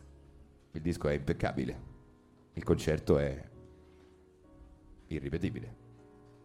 È un po' quello, no? Però capisco che abbiamo deluso il pubblico, tantissimo deluso, l'abbiamo allontanato, l'abbiamo l'abbiamo fatto sentire di in difetto di non capire la nostra grande autorevolezza intellettuale, quando in realtà era una maschera per sentirci noi migliori di che se sa. quando in realtà adesso esiste un piedistallo che finalmente è stato tolto e quindi c'è un dialogo diretto col pubblico e, e si raccontano storie vere. Poi è chiaro, esistono bei spettacoli, brutti spettacoli, ragazzi, come esistono le carbonare che vengono bene, le carbonare che vengono male. Però, vabbè, basta, dai. No, il tuo è un punto di vista molto interessante perché poi soprattutto nell'avvento delle piattaforme, della disaffezione delle persone nei confronti del cinema, anche in questo post- podcast, ma in generale parlando con persone dello spettacolo, c'è chi identifica magari nei confronti delle abitudini del pubblico la causa, c'è chi lo identifica nei confronti delle produzioni, c'è chi lo identifica No, no, nei giusto, confronti... aspetta. il fatto che tu faccia, che, che- lo dica anche in chiave diciamo un po' autocritica nei confronti del settore, di come si comporta, secondo me è estremamente No, ma tu hai detto interessante. una cosa verissima, cioè, però è proprio lì la chiave. Allora, il problema, o il problema, la- il, il dato di fatto è che la pandemia, intesa come lockdown, ok? Quindi come impossibilità a uscire da una situazione coatta, va bene? Allora, la pandemia ha cambiato, ha modificato le abitudini quotidiane. Le abitudini quotidiane diventano la nostra cultura, cioè il nostro modo di concepire la nostra vita.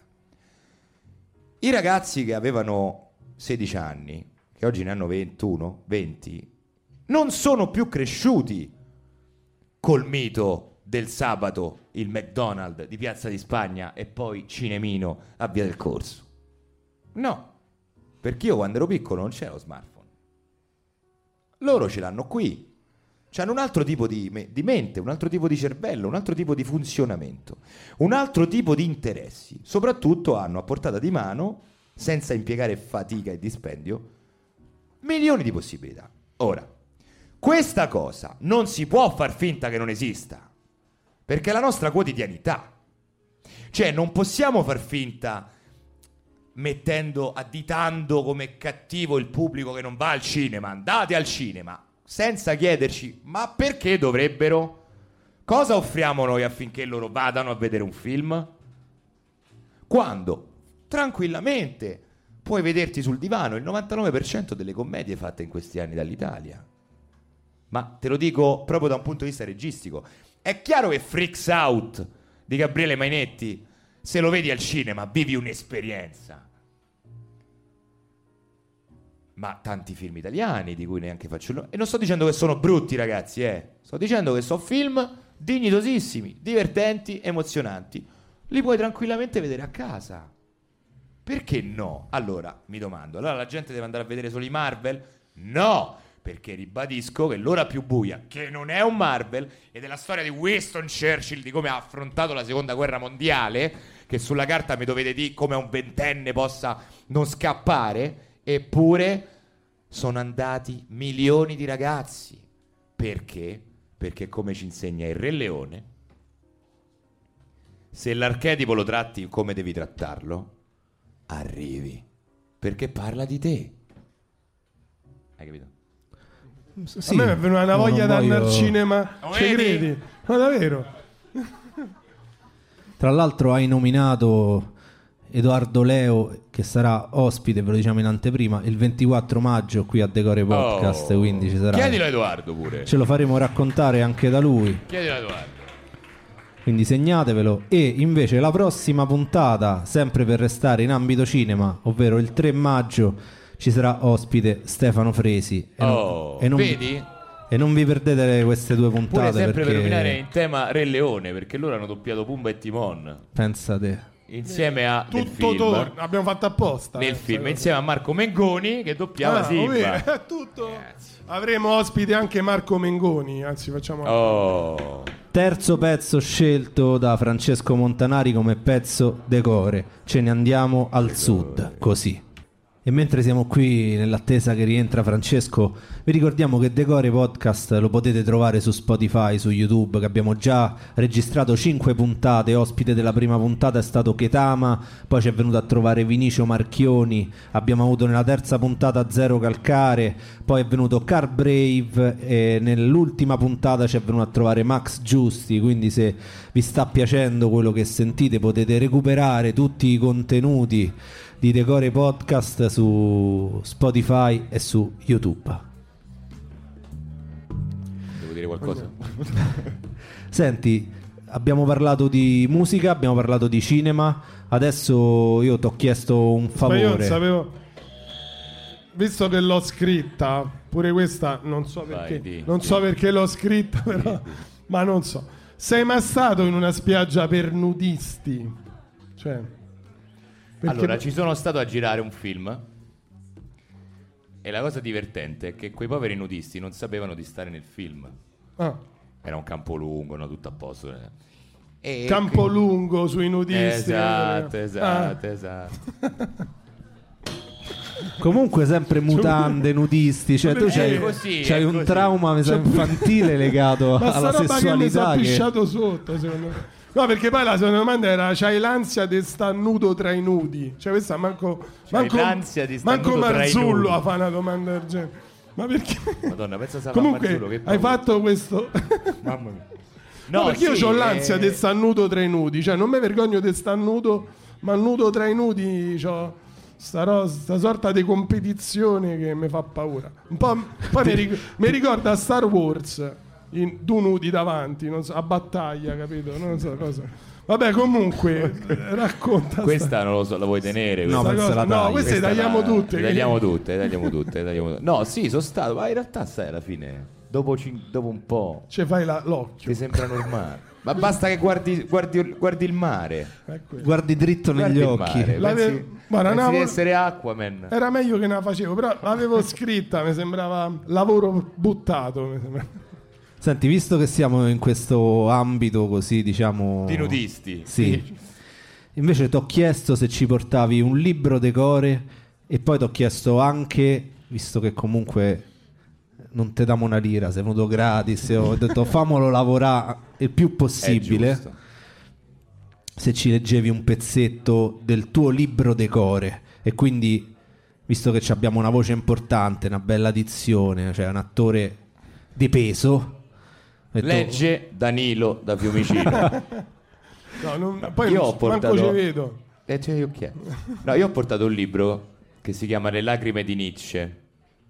Ora, eh, sì, Dajaride voi direte. No, allora, aspetta. Lui è, credo di pronunciarlo bene, Irvin Yalom e- ed è uno scrittore, uno psichiatra grandissimo che ha scritto una serie di romanzi molto affascinanti, molto belli, anche molto divertenti, eh, giuro. Perché questo libro? Questo libro perché è stato il primo libro che mi ha regalato la mia compagna. Un applauso ci stava tutto. Infatti, sì. Che cazzo. Questi gli devi di tutto. Ragazzi, il romanticismo è morto. No, però perché, perché questo libro devo dire che mi ha aperto tante, tante strade e c'è un passo che voglio leggervi, ma sarà be- molto breve e conciso. La gente è scappata, vedi? Ah, questa è una scusa, tipo. No, ma leggo, leggo pochissimo perché È- è realtà... di- pensa che è disoccupato, siete alza... Però siete alza presto, domani mattina. Allora, diciamo, stiamo a Vienna, siamo nel 1880, c'è Joseph Brauer, penso si, pronunca- si pronunci così, Breuer, Breuer, ecco, vedi, Breuer, vabbè, perdonatemi, è tedesco. Lui sembra il, sembra il comitato, visto su Rai 2 c'è quella è la trasmissione, quella dei Magalli che ogni tanto interviene. A un certo punto, esatto, a un certo punto a Vienna questo Breuer, che è un grande, eh, come dire, sui 40, 40 anni è un geniale psichiatra dell'epoca, a un certo punto gli viene chiesto un appuntamento da questa donna misteriosa, perché questa donna misteriosa gli deve chiedere un grande favore, cioè gli deve chiedere di avere come paziente Nietzsche. Però questa donna chiede un favore particolare perché Nietzsche, il filosofo Nietzsche, che all'epoca era già un filosofo ma ancora non era così famoso come poi diventerà, non deve assolutamente sapere di stare in terapia. Perché è talmente ego riferito, è talmente superbo che non accetterebbe mai di finire nelle mani di un terapeuta, quantomeno umano, se non se stesso. E quindi parte tutta questa sorta di thrilling, perché questo Brouwer si domanda, ma perché Nietzsche non può sapere che sta in terapia da una parte? E soprattutto, ma io come faccio a eh, come dire, fare il mio lavoro se Nietzsche, se il paziente non sa di essere un paziente. E la donna lo sfida dicendo è lei il grande psichiatra, non io. Ora, questa è la prima volta che si incontrano. E, mm, e niente, ve lo leggo, dai. Sarò breve, eh? dura soltanto 700 pagine, non vi preoccupate.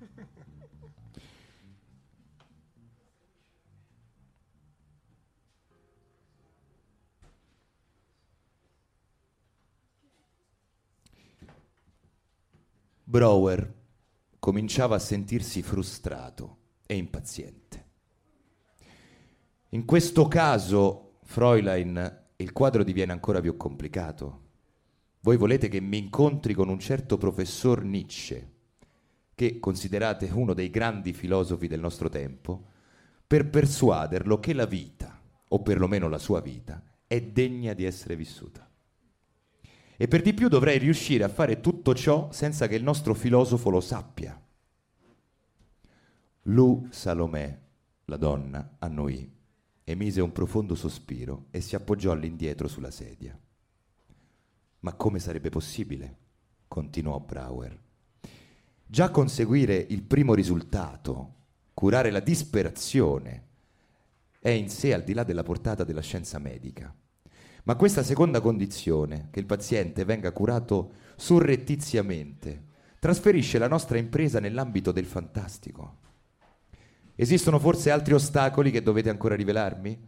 Forse che il professor Nietzsche parla unicamente in sanscrito o si rifiuta di abbandonare il proprio eremitaggio in Tibet? Breuer si sentiva molto stordito, ma notata l'espressione assorta di Lu Salomè, si controllò rapidamente. In tutta serietà, Fräulein Salomè, come potrei farlo? Adesso avete finalmente capito, dottor Breuer. Adesso avete capito perché ho scelto proprio voi invece di un uomo di più limitate qualità.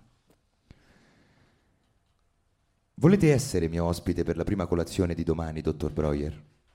Come ho accennato prima, della disperazione del professor Nietzsche ho qualche personale responsabilità. Ho moltissime altre cose da dirvi. Domani è impossibile, temo. Non capita tutti i giorni che una bella donna mi inviti a fare la prima colazione con lei, Fräulein, ma non sono libero di accettare. La natura del mio viaggio qui con mia moglie mi rende sconsigliabile lasciarla di nuovo sola. Allora permettetemi di suggerirle un'altra idea. Ho promesso a mio fratello di andare a trovarlo questo mese. In realtà avevo giusto intenzione di andarci con il professor Nietzsche. Consentitemi, una volta a Vienna, di fornirvi ulteriori notizie. Nel frattempo cercherò di convincere il professor Nietzsche a un consulto professionale con voi circa il peggioramento della sua salute fisica. Uscirono insieme dal caffè. Soltanto pochi avventori si attardavano ancora. I camerieri stavano provvedendo alla pulizia dei tavoli. Mentre Breuer si apprestava a congedarsi, Luz Salomè gli prese il braccio, avviandosi con lui. Quest'ora è stata troppo breve, dottor Breuer, mentre io ardo dal desiderio di godere ancora un po' del vostro tempo. Posso accompagnarvi al vostro albergo? La richiesta colpì Breuer per il suo carattere coraggioso, mascolino, anche se uscita da quelle labbra sembrava giusta, priva di affettazione, il modo naturale in cui si sarebbe dovuto parlare e vivere. Se a una donna piace la compagnia di un uomo, perché non dovrebbe prendergli il braccio e chiedergli di passeggiare con lui? Eppure, quale altra donna di sua conoscenza avrebbe pronunciato quelle parole? Questa era una donna di stampo diverso, era una donna libera. Non mi è mai spiaciuto tanto declinare un invito, disse, stringendo di più a sé il braccio della giovane, ma è ora che torni indietro e che lo faccia da solo. Mia moglie, che è innamorata ma anche preoccupata, sarà in attesa alla finestra e io ho il dovere di rispettare i suoi sentimenti. Certamente. Ma, e la giovane ritirò il braccio dal suo, fermandosigli di fronte, sicura di sé, forte come un uomo. A me l'espressione dovere risulta pesante e oppressiva. I miei doveri li ho ridotti a uno solo, perpetuare la mia libertà. Spero, dottor Brauer, che verrà il momento in cui non vi sarà più uomo o donna che debba subire la tirannide delle fragilità altrui. Quindi gli voltò le spalle con la stessa sicurezza con cui era arrivata. Auf Wiedersehen, dottor Breuer, al nostro prossimo incontro a Vienna. Ora, questa frase. Spero, dottor Breuer. No, non c'è bisogno. Spero, dottor Breuer, che verrà il momento in cui non vi sarà più uomo o donna che debba subire la tirannide delle fragilità altrui. Ecco, questa frase, quando l'ho letta, mi ha accoltellato. Perché io sono molto schiavo delle fragilità altrui. Cioè, che vuol dire fragilità altrui? Perché magari uno si parla di uomo-donna, marito e moglie, uno pensa fedeltà. No, no, no, non è quello. Cioè, quante cose, quante volte io non riesco a dire no per non dispiacere, no? Qualcuno magari. E non metto i confini però. Perché magari lui lì per lì non si dispiace, poi io lo faccio controvoglia e dentro di me questa cosa lavora, sedimenta e quindi divento schiavo della fragilità altrui. O quante volte magari non riesco a, che ne so, a, a delimitare il mio spazio vitale nei rapporti umani, no? Cioè forse è una cosa che parla tanto a me, magari a voi no, però ci tenevo a portarvi mia, un mio cruccio, non so come dire. E leggere in un libro non soluzioni chiaramente, ma questioni, mi, mi aiuta a non sentirmi solo in questa avventura con me stesso, da una parte, e dall'altra a non sentirmi speciale nel mio dolore, no? Perché? Perché qualcuno l'ha scritto e qualcun altro prima di lui l'ha, l'avrà scritto, qualcuno l'ha ragionato e qualcuno dopo di lui lo scriverà. E questa cosa mi, mi dà speranza. Ecco, basta. Francesco Montanari. Andiamo io, io voglio fare il podcast nel podcast, non te l'ho detto, ma io voglio fare proprio un podcast separato, voglio fare le ricette della cucina romana recitate da Francesco Montanari, ne, nello stesso modo, mo lo so che sa. Quindi qui abbiamo la ricetta della carbonara, io vorrei che tu me la interpretassi, che poi io ci faccio, questa la isolo e ci faccio un podcast tutto mio, poi famo poi famo la coda vaccinare, famo tutto. famo, intanto iniziamo dalla ricetta, partiamo col ciao, aspetta. Ricetta della rigatone, no che so, spaghetti. Ricetta no, degli spaghetti, spaghetti alla carbonara recitati da Francesco Montanari. Mazza, ma è così lunga la ricetta? No, vabbè, ma ho fatta grossa. Poi la punteggiatura l'ho fatta io, eh, scusa, no, magari una No, no, allora, vado? Vai, vai. Ricetta della carbonara. Per preparare gli spaghetti alla carbonara, cominciate mettendo sul fuoco una pentola con l'acqua salata per cuocere la pasta. Nel frattempo eliminate la cotenna dal guanciale e tagliatelo prima a fette e poi a striscioline spesse circa un centimetro. La cotenna avanzata potrà essere riutilizzata per insaporire altre preparazioni. Versate i pezzetti di guanciale in una padella antiaderente e rosolate per circa 10 minuti a fiamma medio-alta. Fate attenzione a non bruciarlo, altrimenti rilascerà un aroma troppo forte. Nel frattempo tuffate gli spaghetti nell'acqua bollente e cuoceteli al dente. Intanto versate i tuorli in una ciotola. Aggiungete il pecorino e insaporite con il pepe nero. Amalgamate il tutto con una frusta a mano sino ad ottenere una crema liscia. Intanto il guanciale sarà giunto a cottura. Spegnete il fuoco e utilizzando un mestolo prelevatelo dalla padella, lasciando il fondo di cottura all'interno della padella stessa. Trasferite il guanciale in una ciotolina e tenetelo da parte.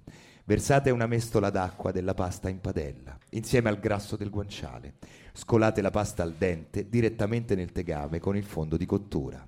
Saltatela brevemente per insaporirla. Togliete dal fuoco e versate il composto di uova e pecorino nel tegame. Mescolate velocemente per amalgamare. Per renderla ben cremosa, al bisogno, potete aggiungere poca panna. Che cazzo stai a dire? Ho detto sicuro una legge. Ma che, che cazzo ne so, c'è scritto dopo? Io pensavo potete aggiungere, che ne so, Quindi domani uscirà di Francesco Montanari mette la panna nella carbonara, ragazzi. Grazie, grazie. Mi hai regalato un sogno. Guarda che sta storia delle ricette È una bomba. È una bomba, è una bomba. Io la, la butto lì. Forse è la prima idea buona che hai avuto da quando ragioniamo su questo podcast insieme. È una bomba, è una bomba, è bella.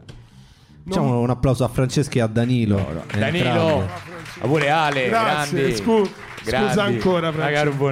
Ma a proposito, a proposito di, di cucina, tu, tu cucini? Cioè, ti piace cucinare? Non uso la panna. No, non mi piace cucinare. No, oddio, no, no, in realtà no. Cioè, oddio, non lo so. È una. Cioè, allora, cucino.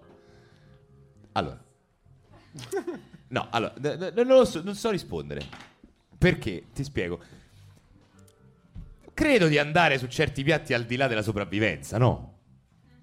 Annuisce, sempre Ah, sempre l'ombra il neu- comitato è sempre Darth Vader, là, è Darth Vader, come si chiama? Sì.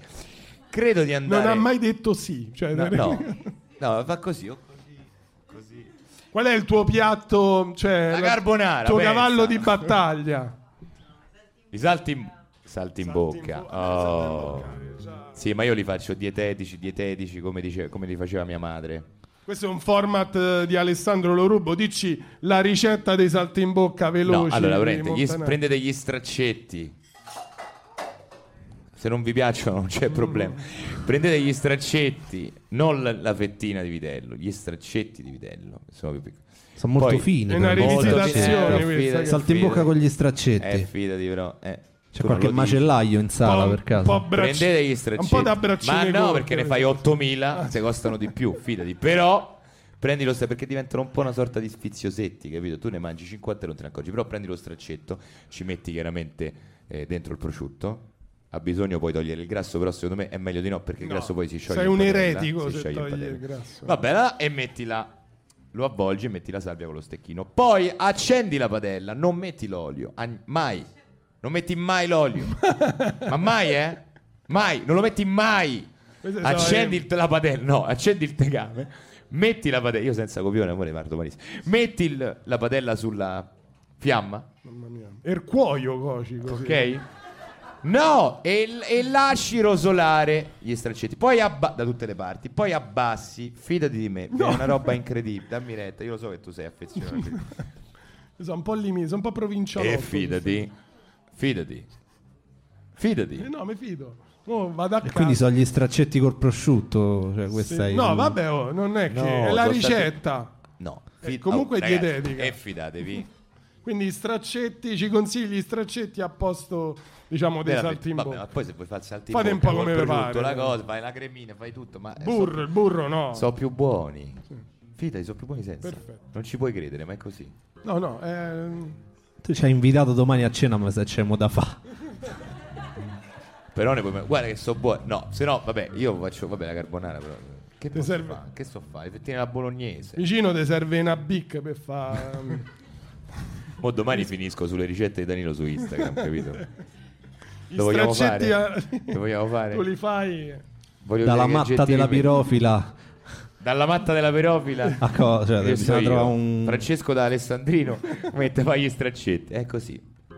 Perché mia mamma voleva che noi mangiassimo sano, credevo io. Invece vedi come la vita, no? Sempre per tornare Non so se anche tua madre faceva la stessa cosa. Mia madre portava a tavola le cose e diceva: Ecco qua, non ci ho messo niente. Sì, no, no. Sì, sì, sì. Però mamma non ci metteva veramente niente. eh. Pensa che io pensavo, pensa come siamo cresciuti. Un giorno ho avuto un confronto con mio fratello in merito a questa cosa che mamma veramente cuciva poco olio, senza, senza sale, scondito. Anche mia mamma c'è sta roba. Esatto. Io per quello adesso mi sfondo. C'ho il colesterolo a 350 per tutto quello che non ho mangiato. Eh, da- lo vedi. e però pensa alla differenza di come uno percepisce le cose che gli accadono. Io dicevo, vedi mamma, eh? Ci teneva che noi bambini fossimo, come dire, sani, no? Mangia- e mio fratello non c'aveva voglia di fan cazzo. perché- Finita. finita No, la io, io questione. con le mamme c'ho sempre. Questa la tagliamo, questa la tagliamo, mi raccomando, questa la tagliamo. Io con le mamme c'ho sempre l'ansia quando ti dicono com'è, perché se tu gli dici che non è buono si offendono e vabbè Ah, no, ci sta. certo. Ma se gli dici che è buono, cioè te lo rifanno, te lo infilano ovunque, capito? Quindi Com'è? Boh, tu fai, capito? Rima- rimani Boh, su, e sul boh. Ma io direi di passare, visto che stiamo andando verso la fine, alle domande dal pubblico e quindi il momento Oh. tanto atteso. Vogliamo domande, eh, ragazzi. Ci abbiamo il microfono qui, quindi le potete fare direttamente voi. O le potete anche riportare a Danilo, se, se vi sentite timidi. Domande. Non c'è Cioè, più la domanda. No, avviene sempre sta cosa, che poi non, non le fanno. C'era una domanda però che... Sbi- Vai. Hai letto i appunti di venditori di donne? Di Paletti? Il libro ho letto, sì. E che ne pensi del film, visto che hai girato? Eh, ma me lo devi dire te che ne pensi del film. Eh, vabbè, questo, vedi? Mi sembra una definizione da dizionario del cinema. Del cinema. No, no, ti dico che eh, sì, è chiaro. Allora, questa è l'eterna. Sì, no, sono d'accordo con te che è meglio il libro. Però penso che. È difficile. Cioè, quando uno fa. Quando uno legge un libro che ama molto. E poi quando vede un film. eh, su, su larga scala rimane molto deluso. Non lo so se questo è il caso di questo film o se questo film non è venuto proprio bene a prescindere, io questo non lo so. Però eh, ti posso dire che sì, è meglio il libro, sì, sono d'accordo. C'è qualche altra domanda in sala? Ho chiesto 750 Non ti preoccupare. Dimmi tutto.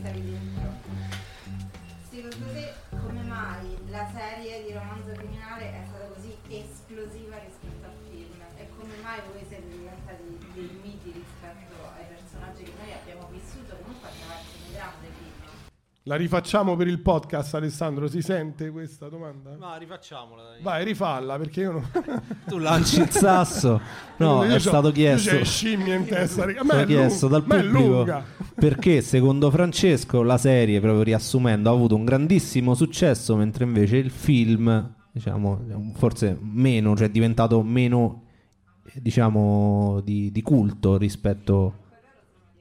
Loro sono diventati anche proprio, hanno proprio sono diventati l'immagine del personaggio, Eh, sì, sì. cosa- mentre invece per il film no. Cioè, per assurdo, nessuno quasi delle volte si ricorda i protagonisti del film, ma tutti si ricordano quelli della serie. È un dato di fatto. Ma io penso banalmente perché mh, è un discorso di tempo in cui tu frequenti qualcosa. Cioè, io so... No, no, l'attesa. La prima stagione dura 12 ore. Il film dura un'ora e 42 minuti. Il libanese che ho fatto io lo vedi per 12 ore. Favino muore al quarantesimo minuto. Penso che sia quella la differenza. Quindi. Non è fatta meglio, pe- eh, non si può dire che sia fatta meglio o peggio perché quella è una serie e quello è un film. È come dire che una partita a calcio è meglio di una partita a calcetto. Sono due cose diverse. Come dire che un racconto è meglio di un romanzo. Sono due linguaggi diversi, no? Quindi, però, chiaro che 12 ore più la seconda altre 10, quindi 22 ore dentro casa tua, quando vuoi tu, con chi vuoi tu, a condividere quell'esperienza lì. Che vuol dire 12 ore? Vuol dire che 12 ore tu hai una possibilità drammaturgica, cioè di scrivere tante scene che riguardano il percorso dei personaggi. E quindi inevitabilmente tu, se è scritta bene come romanzo criminale, lo è, scritta molto bene, inevitabilmente tu ti affezioni di più rispetto a un film, perché il film ha un altro tipo di estetica drammaturgica, di linguaggio, quindi è, è inevitabile che sia così. Se la serie viene scritta bene, se poi la serie è scritta male, no. Però su larga scala, diciamo, a parità di qualità di scrittura, la serie sarà sempre più nel cuore di un film. Eh, noi avevamo un gruppo d'ascolto, cioè... Eh no, vabbè, ma quello, ma pure se la guardavi da sola, nel senso, ma anche Gomorra rispetto al film. Pur essendo diversi. Era di Napoli, mi ricordo che diceva, ma io questi non li capisco, poi è uscito Gomorra. E tu gli hai detto, te ne capivi di mortacci? Eh, immagino. Eh. Ma quindi essere il protagonista, questa è una domanda seria, essere il protagonista di una grandissima serie di successo può essere, tra virgolette, un, eh, cioè una- problema. un- un problema, cioè. Lo può essere, sì, per me lo è, ora non più, lo è stato tantissimo. Lo può essere, ma non per il pubblico. No, perché il pubblico non ha potere decisionale sulla- sulla mia sul mio lavoro, che comunque è un lavoro di subordinazione se io faccio solo l'attore, no? In una sovrastruttura audiovisiva, perché è talmente non alla mia portata, nel senso che c'è bisogno di un materiale economico, umano, enorme, proprio di una sovrastruttura enorme. Il problema è quando ti etichettano gli addetti, perché allora gli addetti non ti danno la chance di fare altro. E non parlo solo di interpre- parlo proprio di fare anche i provini. Perché magari è talmente forte il successo di quel personaggio nell'immaginario collettivo, perché loro purtroppo prima di essere addetti sono pure spettatori, quindi hanno le stesse dinamiche che abbiamo noi spettatori. E allora lì diventa un casino. Però se tu, che cazzo ne so, mo, romanzo criminale 2.0, quello che verrà fatto, no? Se tu produzione, non lo so, fai un investimento umano su quel lato artistico, che ne so, prendi quei 5, 6 maschi femmine che ti servono, questi diventano la serie è scritta bene, c'ha successo e subito dopo gli fai fare un altro progetto. Ok? Diverso e poi ne metti un altro, c'ha successo, tutti i traini magari, certo devi rifarli bene tutti e tre, chiaramente. Però voglio dire, ognuno pensa di fare le cose e farle bene, poi possono pure venire male, però insomma l'intento è quello, no? Tu ecco che hai creato tre professionisti riconosciuti nel pubblico. Ma mo c'è sta il fenomeno mare fuori, no? Cioè, io non entro in merito della serie, cioè, dico però, quello è un fenomeno culturale ormai, no? Mare fuori parla molto a un target umano di spettatore, d'accordo? Quei protagonisti sono delle star adesso, però pure loro sono i personaggi. Hai capito? Poi è chiaro che oggi c'è pure un mondo dei social. Poi che- Mare Fuori è la, go- cioè, la Gomorra de un po' star sole, cioè, cioè, per esempio, la, Eh, versione- vabbè, se vuoi. la versione di Gomorra. de- No, per me, per me è que- Non ho mai visto Mare Fuori, non credo so- che tu sia un target di quel prodotto, Danilo. Però intendo dire, però eh, quelli se vengono invece adesso, come gli auguro veramente col cuore da fratello maggiore, se vengono invece reinvestiti in altri prodotti, diventano da qui a tot tempo, anche in tempo breve, degli attori conclamati che hanno un seguito, quindi un seguito vuol dire una responsabilità dei prodotti che fanno, no? Però se manca quello in partenza, tu rimani libanese. Quindi la responsabilità è anche degli addetti ai lavori che diano delle Aspetta, opportunità. vada bene, non c'è nessuna responsabilità perché non è un dovere da parte di nessuno fare fare a Francesco Montanari altri ruoli. No, però poi quando fai il cacciatore e vinci un sacco di premi è la dimostrazione che Sì, evidentemente si- è bello seguire altre strade e che non è detto che un personaggio diventi per forza legato al volto della persona. Il cacciatore è la dimostrazione. Sì, il cacciatore, eh, pure lì ho fatto sempre. Io quando ho i registi che si chiamano Stefano faccio sempre sette provini, capito? Stefano Solli mi ha fatto sette provini, Stefano Ludovico ho fatto sette provini. Lì, però, per esempio, altra cosa, no? Cioè, lì esce il cacciatore. Allora, il cacciatore, secondo me, è una, mol- è una, bella- è una serie veramente bella. Mo, io, ognuno ha i suoi gusti, però. Assolutamente. Il cacciatore che fa però? Il cacciatore va su Rai 2. Badate bene. Allora, nel mondo in continua evoluzione che viviamo noi, di cui l'audiovisivo è anche alla portata, e audiovisivo si intende pure Instagram, va bene? Cioè, tutto ciò che è comunicazione mediatica, questo cambia e si evolve alla stregua degli attimi, d'accordo? Rai 2 è diciamo, considerata dalla RAI, almeno all'epoca, la piattaforma, il canale sperimentale dei prodotti RAI. Cioè, perché RAI 1 ha un'editoria, che piaccia o meno, c'ha un'editoria. RAI 2 ha una possibilità in più, cioè facciamo delle cose diverse da Rai 1, ok? Io non do nessun merito, nessun giudizio qualitativo in merito, ok? Editorie di produzioni, va bene? Detto questo, però Rai 2 non ha il pubblico che può vedere il cacciatore. Perché il cacciatore ambisce a un pubblico che guarda romanzo criminale. Su larga scala il pubblico che guarda romanzo criminale non guarda Rai 2. Mi sto spiegando? Quindi il cacciatore, se fosse andata su Netflix, mo dico una cazzata, mi sono, sono abbastanza convinto di poter dire che avrebbe avuto un altro successo in Italia. Però è andata su Rai 2. Poi ho detto Rai 2. Su Amazon è andata molto bene all'estero, perché quando è uscita Amazon Italia ancora non se lo vedeva nessuno. Ok?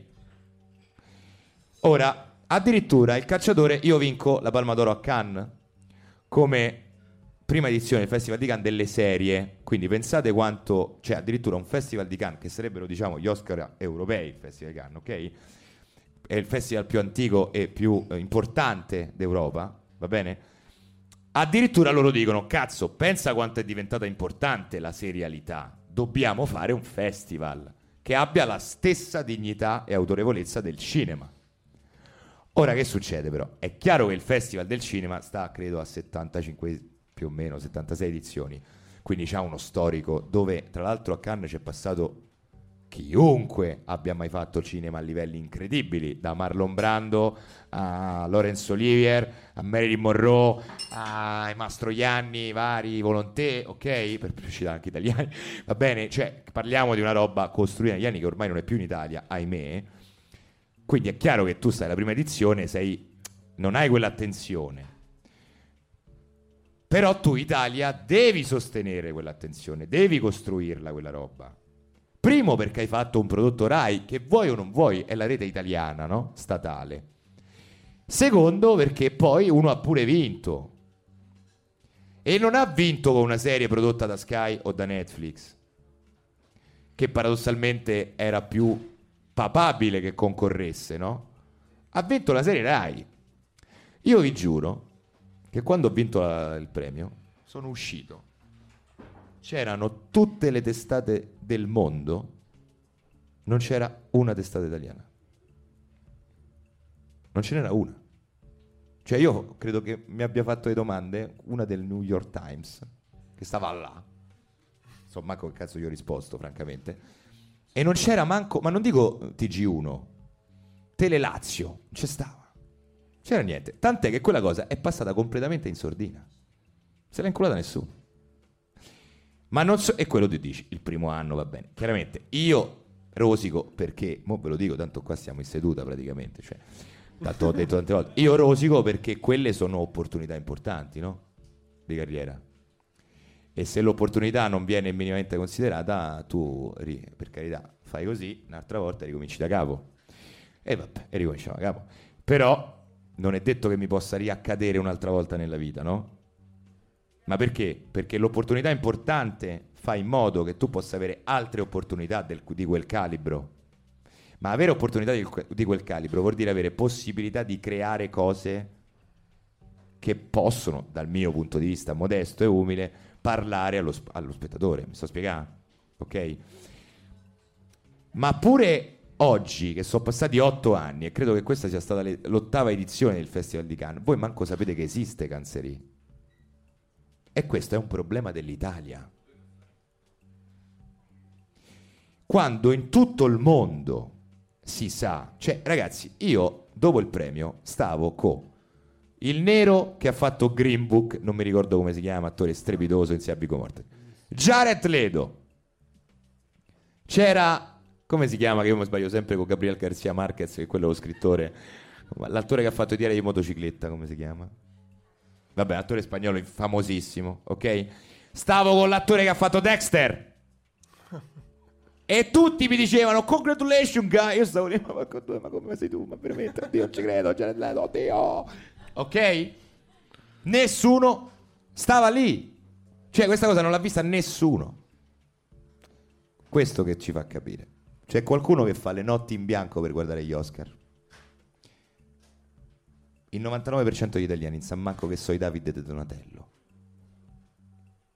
Ora io mi domando, ma noi veramente ci lamentiamo che la gente va in sala? Ma certo che non ci va! Non c'è un sistema! Non c'è un sistema! Non si creano miti, non si creano eh, i vari step di tre metri sopra il cielo, poi ironizzando, non si creano i- le mitologie, le drammaturgie intorno al cinema, la magia del cinema, non esiste in Italia. Esiste la magia di riflesso dell'estero. Non esiste. Dici, ah, potremmo vincere la guerra? Ma Forse guarda, no. secondo me sì, perché oggi invece c'è un momento di evoluzione fondamentale, ci sono tantissime realtà più o meno giovani, ahimè più giovani di me perché hanno 25 anni, però che si danno da fare, cioè c'è un altro modo, chi se ne frega, nel senso non è che questo vada bene, non è che io faccio un discorso di frustrazione, cioè sì, però la frustrazione l'ho veicolata ormai in una costruzione quotidiana. L'hai canalizzata in qualcosa di positivo. Beh sì, perché sennò che fai? Cioè a un certo punto cambi mestiere o, o, o- o ti butti dalla finestra. Io non Però c'è sempre chi sta peggio. eh, cioè, se Ma tu- lui sta tanto bene Danilo. No, no. Eh, Comunque già avevo difficoltà a diventare attore. Adesso... Dopo cambio. ma perché? No, Ma che c'entra? Cioè, e, e sto zitto. Quando Elio Germano ha vinto la Palma d'Oro a Cannes, ex equo con Bardem, ve lo ricordate? Sì. Lui vinse la Palma. Elio Germano avete presente? Eh beh, Elio Germano avete presente? Eh, magari no, che cazzo. Javier Bardem avete presente? certo. Ecco. Eh, Loro qui un non ho anno- sentito sì, però su quest'altro. Vabbè, un anno Elio vinse la Palma d'Oro a Cannes, ex equo con Bardem. Bardem è uno degli attori spagnoli più quotati al mondo. Bardem lavora a Hollywood, è, fa- è premio Oscar, ha fatto un sacco Non di è un film. paese per vecchi. Sì, lì ha vinto, ha vinto pure l'altro, due Oscar, ha vinto per quello e per quello prima che l'ha reso famoso, non mi ricordo come si chiama, spagnolo tra l'altro. Vabbè, attore gigante, ok? Allora voi mi dovete dire, ma com'è possibile che non c'è stato un produttore che abbia detto ma perché non facciamo una coproduzione Italia-Spagna e mettiamo Elio e Javier Bardem? Perché no? Così tu crei un sistema, perché Bardem o Cassel, come vi pare a voi, questi divi, se tu ci metti Favino vicino a Cassel e lo metti in un film dove Favino non fa l'autista con tutto rispetto di Tom Hanks e sta zitto e quindi può fare la comparsa lì, ma Favino è un cazzo d'attore. Se tu ci metti Favino vicino a Cassel e fai un coprotagonista, Favino diventa Cassel. E se Favino diventa Cassel, tutto il cinema italiano cresce. Mi sto a spiegare. E magari poi la gente al cinema ci va. E non è che tu devi spendere più soldi. Non è vero. Non è vero. Costa uguale. Non è che, ca- non è che dici, eh ho capito Francesco, ma tu vuoi fare il signore Canelli, costa 300. No, io non voglio fare il signore Canelli. Sì, magari. ma non è questo il caso. Non- cioè, è uguale.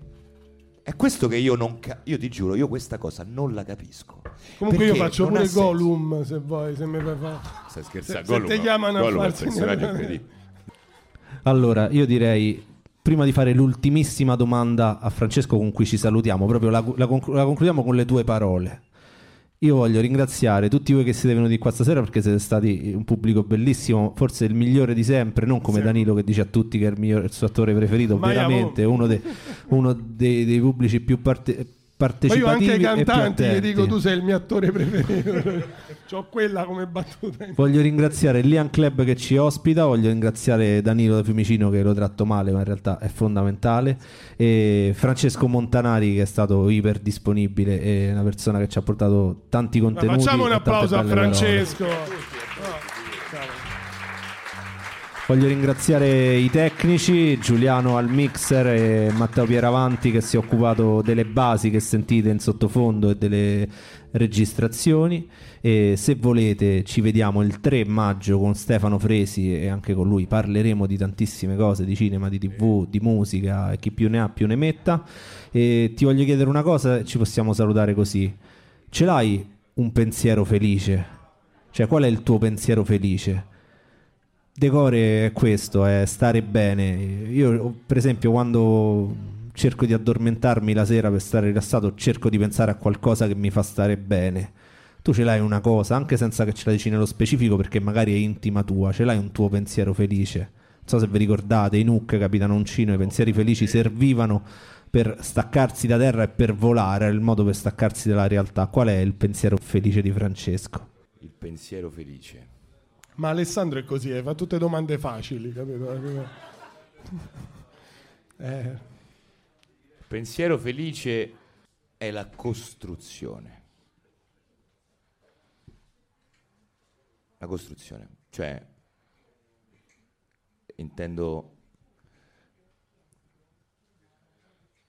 il pensiero felice è scegliere per me, è aver capito che scegliere può darmi la felicità e essere fedele alla scelta.